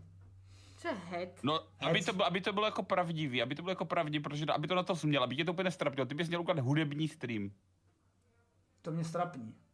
Nestrapní, víš co, já mám head, Padapa je pověstný. Já tě normálně vykradu, Flafe. Za 100 sabů. A ty to děláš každý. To dělám furt, já vím, to je jedno. Ale za 100 sabů udělám malovací stream, který bude napojen muzikálním streamem. No jenom, že když ty uděláš malovací stream, tak znásilníš svoji ženu do toho. Ne, on chudák dělat za tebe. Já sám touto rukou namaluji obrázek, což bude po druhé od mý základní školy. Počkej, ale já už jsem jeden namalovala. Mám nějaký sub? A ty tam myslím máš sub dokonce. Já nevím, co to znamená. To je takové... Ne, počkej. Přátelé, Fasa nemá sub. Fasa nemá sub. Ale Fasa jako jinak pravidelný. Fasa tam vůbec ani není na Twitchi, tak jak může mít. To je pravda, ty nejseš na Twitchi, takže nemůžeš mít sub. Ale tak kde jsem tam? Jo, ty jsi někde na Discordu, to je jiná věc, takže tak. No a Adélka přichází, víte, co se mi líbí na naší fanince Adélce? Je zásadně, mě vždycky přijde pozdravit, když končíme. Já mě taky. Ahoj, Adelko. Já budu teďka začínat, takže můžeš za 3 až 3 hodiny přijít. No a u Šáku.cz děkujeme za obdarovaný stav Adelky Večeřela, která zásadně chodí poté, až večeřela. A díky taky Chmeldasovi, že poslal saba Martinu Hochovi. Takže přátelé, pojďme dořešit obrázky, možná k Flafovi, kde se objevím jen poté, co si skočíme pro pivko. Jo! No jistě! Takže Flafíku, díky za návštěvu a za chvilku u tebe a... Takže nevím zase nic.